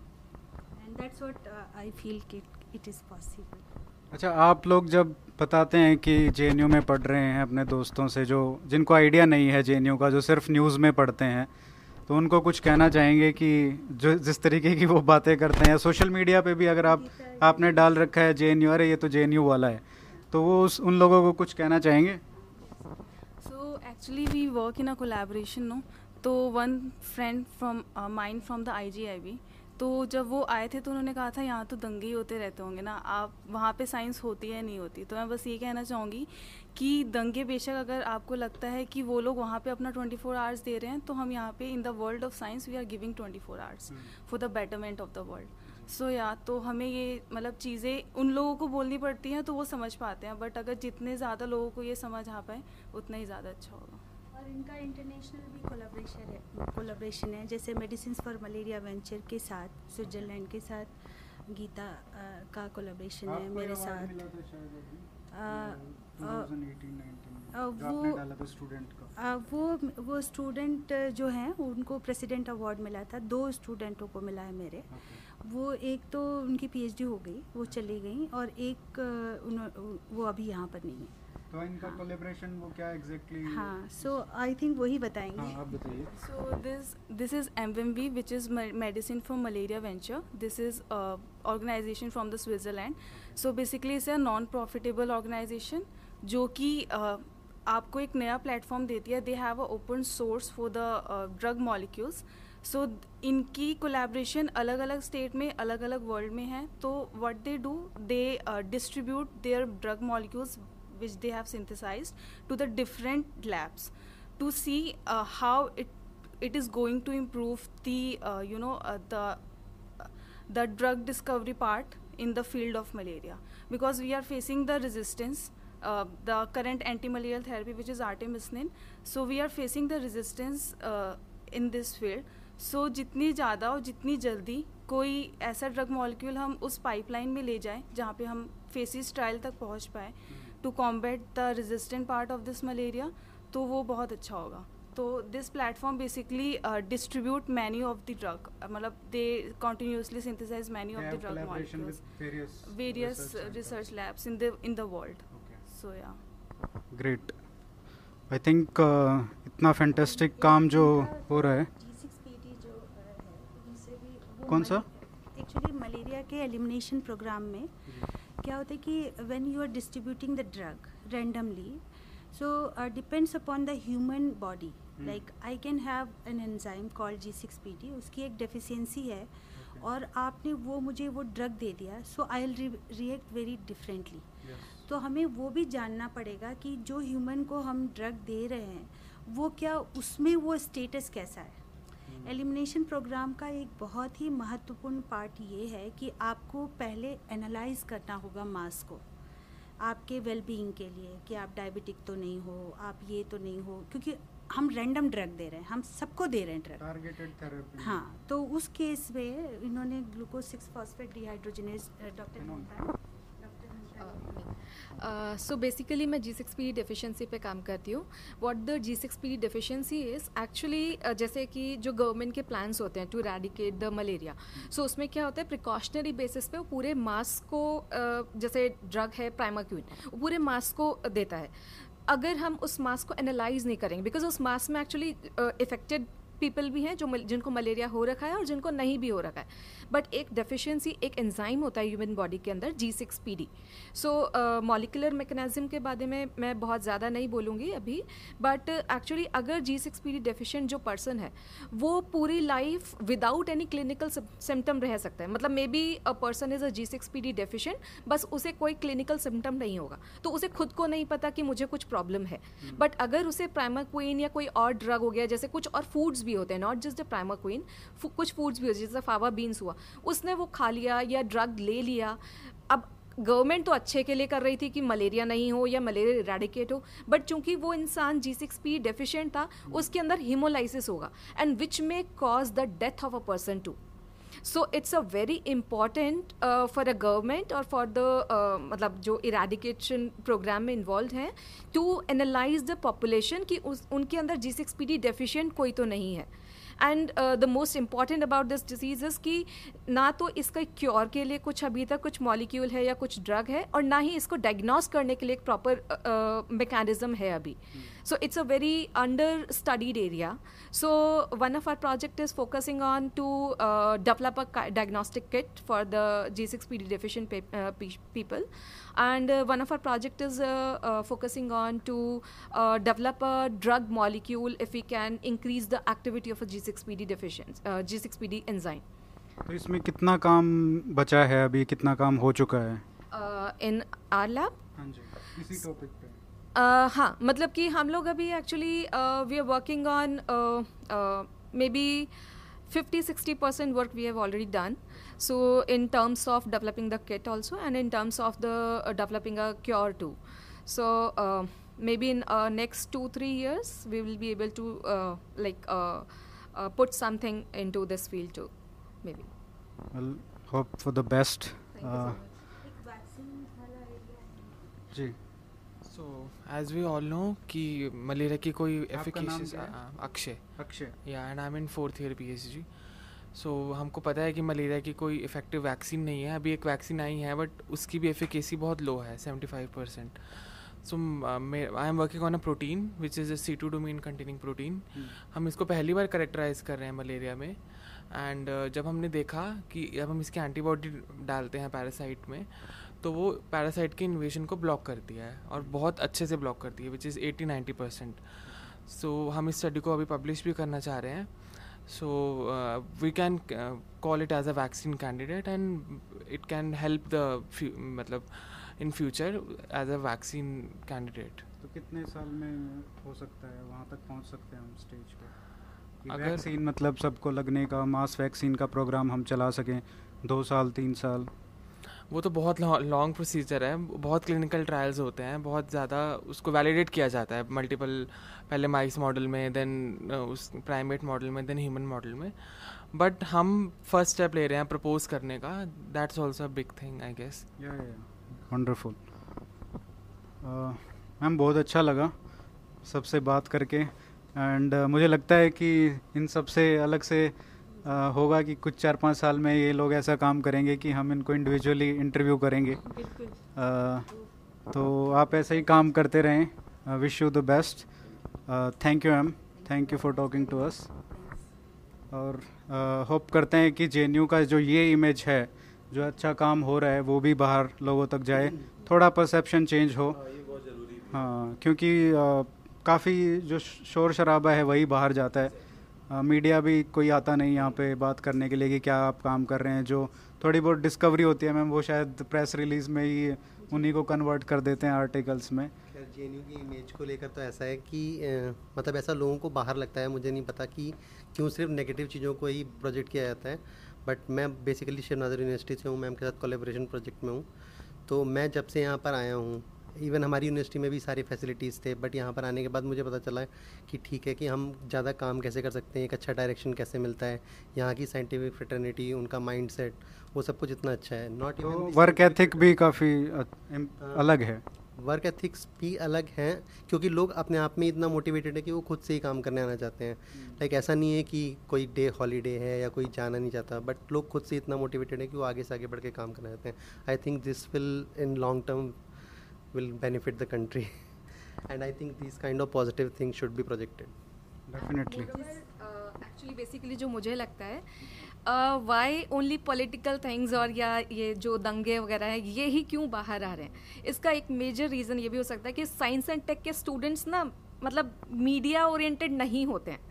वो थोड़ा सा bench work या they use to stay away from these kind of things maybe शायद ये भी एक reason है कि जो हमारे इंस्टीट्यूट में जो पॉजिटिव चीज़ें हैं वो बाहर नहीं आ पा रही हैं। और बट इनका आना बहुत ज़रूरी है बिकॉज़ जब हम कहीं इनफैक्ट हम, हमारे खुद के फ़ील्ड में जब हम कहीं बाहर बात करते हैं अपने दोस्तों से या किसी और अच्छे इंस्टीट्यूट के कैंडिडेट से so they do not want to apply in the J क्यों नहीं करना चाहते हैं? Because recently I came across one of my friend वो was like applying for the post doc I am also post doc here so मैंने बोला यार JNU के एक्स वाई जेड लैब में डालो.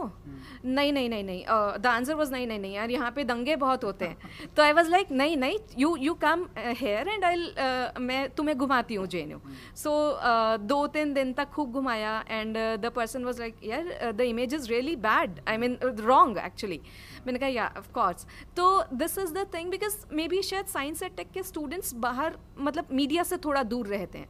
This could be a reason why the positive image of J, JNU is not highlighting. It's not that कि positive चीज़ें हो नहीं रही हैं। इट्स जस्ट दैट कि वो हाईलाइट नहीं हो रही हैं। अभी हम वही बात कर रहे थे बाहर सोशल साइंसेज के एक स्टूडेंट रहे हैं यहाँ पे काफ़ी सालों से। तो यही बता रहे थे कि ऐसा सिचुएशन हो गया है कि आप लोग नेता बनने यहाँ पे आ रहे हैं। तो आप लोगों को तो नेता नहीं बनना है, आप लोगों को तो काम करना है, इसलिए आपको मीडिया से ज़्यादा इंटरेक्शन नहीं है। और मीडिया वही कवर करता है। तो ये एक प्रॉब्लमेटिक एस्पेक्ट है। बट हमारी एक छोटी सी कोशिश थी ये, कि इससे कुछ हो तो बेहतर होगा। और आई थिंक परसेप्शन भी चेंज होगा। जैसे फॉर एग्जांपल अभी आप जिनसे बात कर रहे थे या सारे मेरे स्टूडेंट इनके पास बहुत ऑप्शन थे।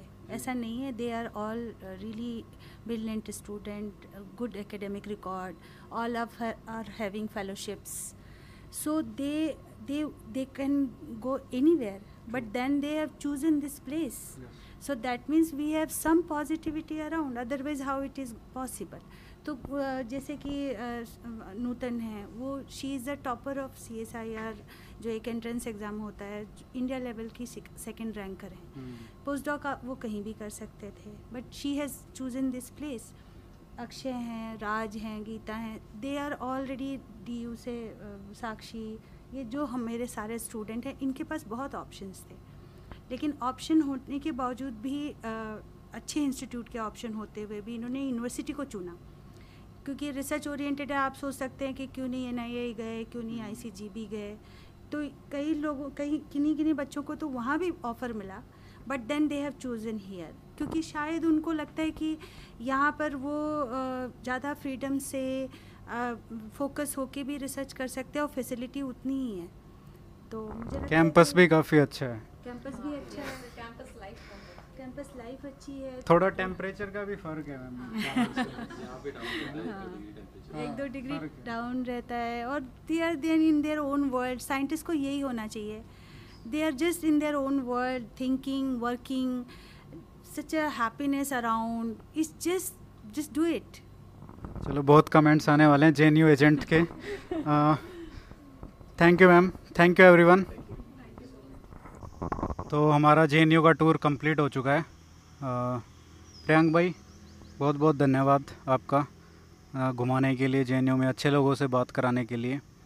तो अभी आपका क्या कंक्लूजन है? अ, क्या हमारा जो ऑब्जेक्टिव था मुझे तो लगता है कि सफल हुआ लेकिन आपको क्या लगता है? क्या आपका भी साइंस डिपार्टमेंट में आप कह रहे थे पहली बार आए हैं आप इस इसमें S S C M M molecular medicine वाले में? तो टोटल क्या सोचते हैं? एक्चुअली साइंस डिपार्टमेंट में जब भी जाता हूँ मुझे अपने पूर्व जन्म की याद आ जाती है क्योंकि पहले मैंने भी साइंस और इंजीनियरिंग की पढ़ाई की थी। बट मैं यहाँ आया था जेएनयू में अ, कुछ विचारों को लेके और मुझे ऐसा लगता है कि मेरे जैसे मतलब यहाँ पे मैंने काफ़ी समय बिता लिया है काफ़ी अपने जैसे लोग मिले हैं यहाँ पे। तो जैसे आज आपका संवाद हुआ काफ़ी लोगों से और काफ़ी डिफरेंट लोग थे इससे मतलब मेरे दिमाग में तो वही आइडिया उभरता है जिसको लेके मैं आया था कि कोई अगर यूनिवर्सिटी है तो यूनिवर्सिटी को किस तरीके से सोचना चाहिए कि उसका मतलब प्लेस क्या है सोसाइटी में? यूनिवर्सिटी किस काम के लिए बनी है? पहला तो हमें ये देखना चाहिए कि यूनिवर्सिटी के अंदर, जैसा आपने महसूस किया होगा आज डाइवर्सिटी है बहुत ज़्यादा। ये डाइवर्सिटी फ़िज़िकल है कल्चरल है इंटेलेक्चुअल है। इवन मतलब डिसिप्लिन वाली डाइवर्सिटी है कि साइंस वाले लोग भी साथ में हैं और सोशल साइंस भी यहीं पे है। तो university as a place of diversity जिसके अंदर नए तरह के डायलॉग इमर्ज कर सकते हैं। ये काफ़ी इंपॉर्टेंट चीज़ है। इसके बाद यूनिवर्सिटी में स्पेशली एक आइडिएशनल रोल जो है, ये मुझे लगता है बहुत इंपॉर्टेंट है। और मुझे आज के ये जो संवाद हुआ हमारा इतने लोगों से, मुझे ये दोबारा से मतलब उभर के मेरे दिमाग में आया कि यहाँ पे काफ़ी लोग ऐसे हैं जिनसे हम मिले। वो यहाँ पे कुछ मतलब दंगा फसाद करने नहीं आए थे। They came here because they were animated and motivated by a set of ideas and they came here to seek resolution तो कोई भी अगर एक गतिशील समाज है, जड़ नहीं हुआ है, अभी उसके अंदर मतलब क्रिया शक्ति है, इच्छा शक्ति है, उसके अंदर नेचुरली नए आइडियाज़ आते हैं, पुराने आइडियाज़ आते हैं और हलचल होती है कुछ। वो हलचल कहाँ रिजॉल्व होगी? हमारे यहाँ नेचुरली ऐसा देखने को मिलता है, काफ़ी लोग ऐसा समझते हैं कि राजनीति ऐसा क्षेत्र है, जहाँ पे सारा जो रिजोल्यूशन सीख किया जाता है कि सब तरह के जो मतलब डिबेट्स हैं, वो सब पॉलिटिक्स में फुलफिल होंगे। बट पॉलिटिक्स एक्चुअली सुपरफिशियल है एक लेवल पे। पॉलिटिक्स में डेप्थ की कमी है, क्योंकि जो राजनेता है, उसका जो मोटिवेशन है, वो सेम नहीं है जैसा अकेडमिया में होता है। अकेडमिया में आप अपने आइडिया को एक मतलब एक चरम सीमा तक ले जा सकते हैं, उसकी पूरी पॉसिबिलिटी जो है वो खोल सकते हैं, अच्छे से खोल के सर्जिकल एनालिसिस कर सकते हैं। तो इसके लिए अकेडमिया बहुत ज़रूरी है कि डिफरेंट आइडियाज़ साथ में आएँ and people who are moved by those ideas they come together they think about them together and they try to seek resolutions अब इंडिया मतलब हम सभी लोग जानते हैं कि बहुत ट्रांसफॉर्मेटिव पीरियड में है।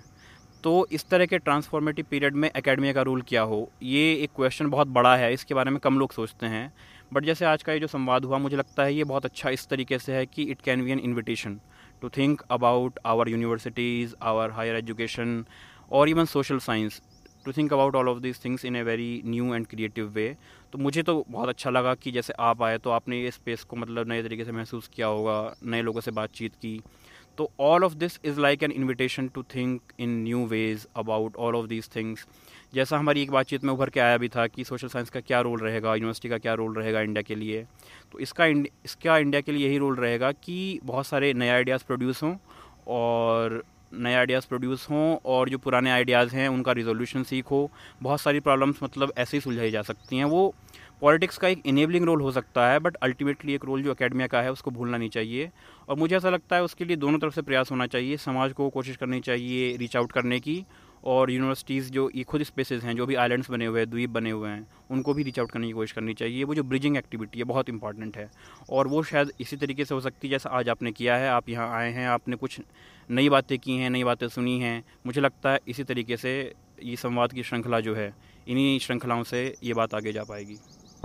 आ, आशा तो यही है कि जो रेजोल्यूशन हैं वो हों अकेडमिया के थ्रू और एक वाइब्रेंट स्पेस क्रिएट हो। जेएनयू में भी काफ़ी लोगों का परसेप्शन जो रहा है वो भी थोड़ा आशा करते हैं कि बदलेगा कि यहाँ पे भी अच्छा काम हो रहा है सिर्फ़ लड़ाइयाँ नहीं होती हैं काफ़ी अच्छे लोग हैं जो काम करते रहते हैं। तो जो भी जेएनयू से है उसको आप ऐसे दरकिनार ना करें कि ये जेएनयू से है ये जेएनयू वाला है। तो शायद अच्छा रहेगा उसको समझने की कोशिश करें उसका पर्सपेक्टिव समझने की कोशिश करेंगे तो काफ़ी अच्छे लोगों से आपको भी मिलने का मौका मिलेगा। और यही एक आ, हमारा भी प्रयास था कि आ, दूसरी जो साइड है जेएनयू की द गुड साइड वो भी आ, लोगों के सामने आए। तो बताइएगा कैसा प्रयास हमारा सफल हुआ या नहीं वो तो लोग बताएँगे कमेंट्स में। तो आशा करते हैं कि आप ऐसे ही वाद को देखते रहें। ये एक नया प्रयास था। दूसरे तरीके का समा था। स्टूडियो से बाहर निकल के ग्राउंड पे जाके लोगों से बात करना, छात्रों से टीचर से, प्रोफेसर से, और उनके स्टूडेंट्स कितना अच्छा काम कर रहे हैं। मेरे को बहुत अच्छा लगा साइंस डिपार्टमेंट में जो काम हो रहा है। प्रोफेसर आनंद रंगनाथन जी ने, डॉक्टर सैलजा जो बहुत ब्रिलियंट साइंटिस्ट हैं, उनके काम के, उन, उनसे कनेक्ट करवाया। प्रोफेसर आनंद अभी है नहीं यहाँ पे, वरना हम उनसे भी बात करते, उनकी लैब में भी जाते, उनसे भी समझने का प्रयास करते कि वो टीबी पे कितना अच्छा रिसर्च कर रहे हैं।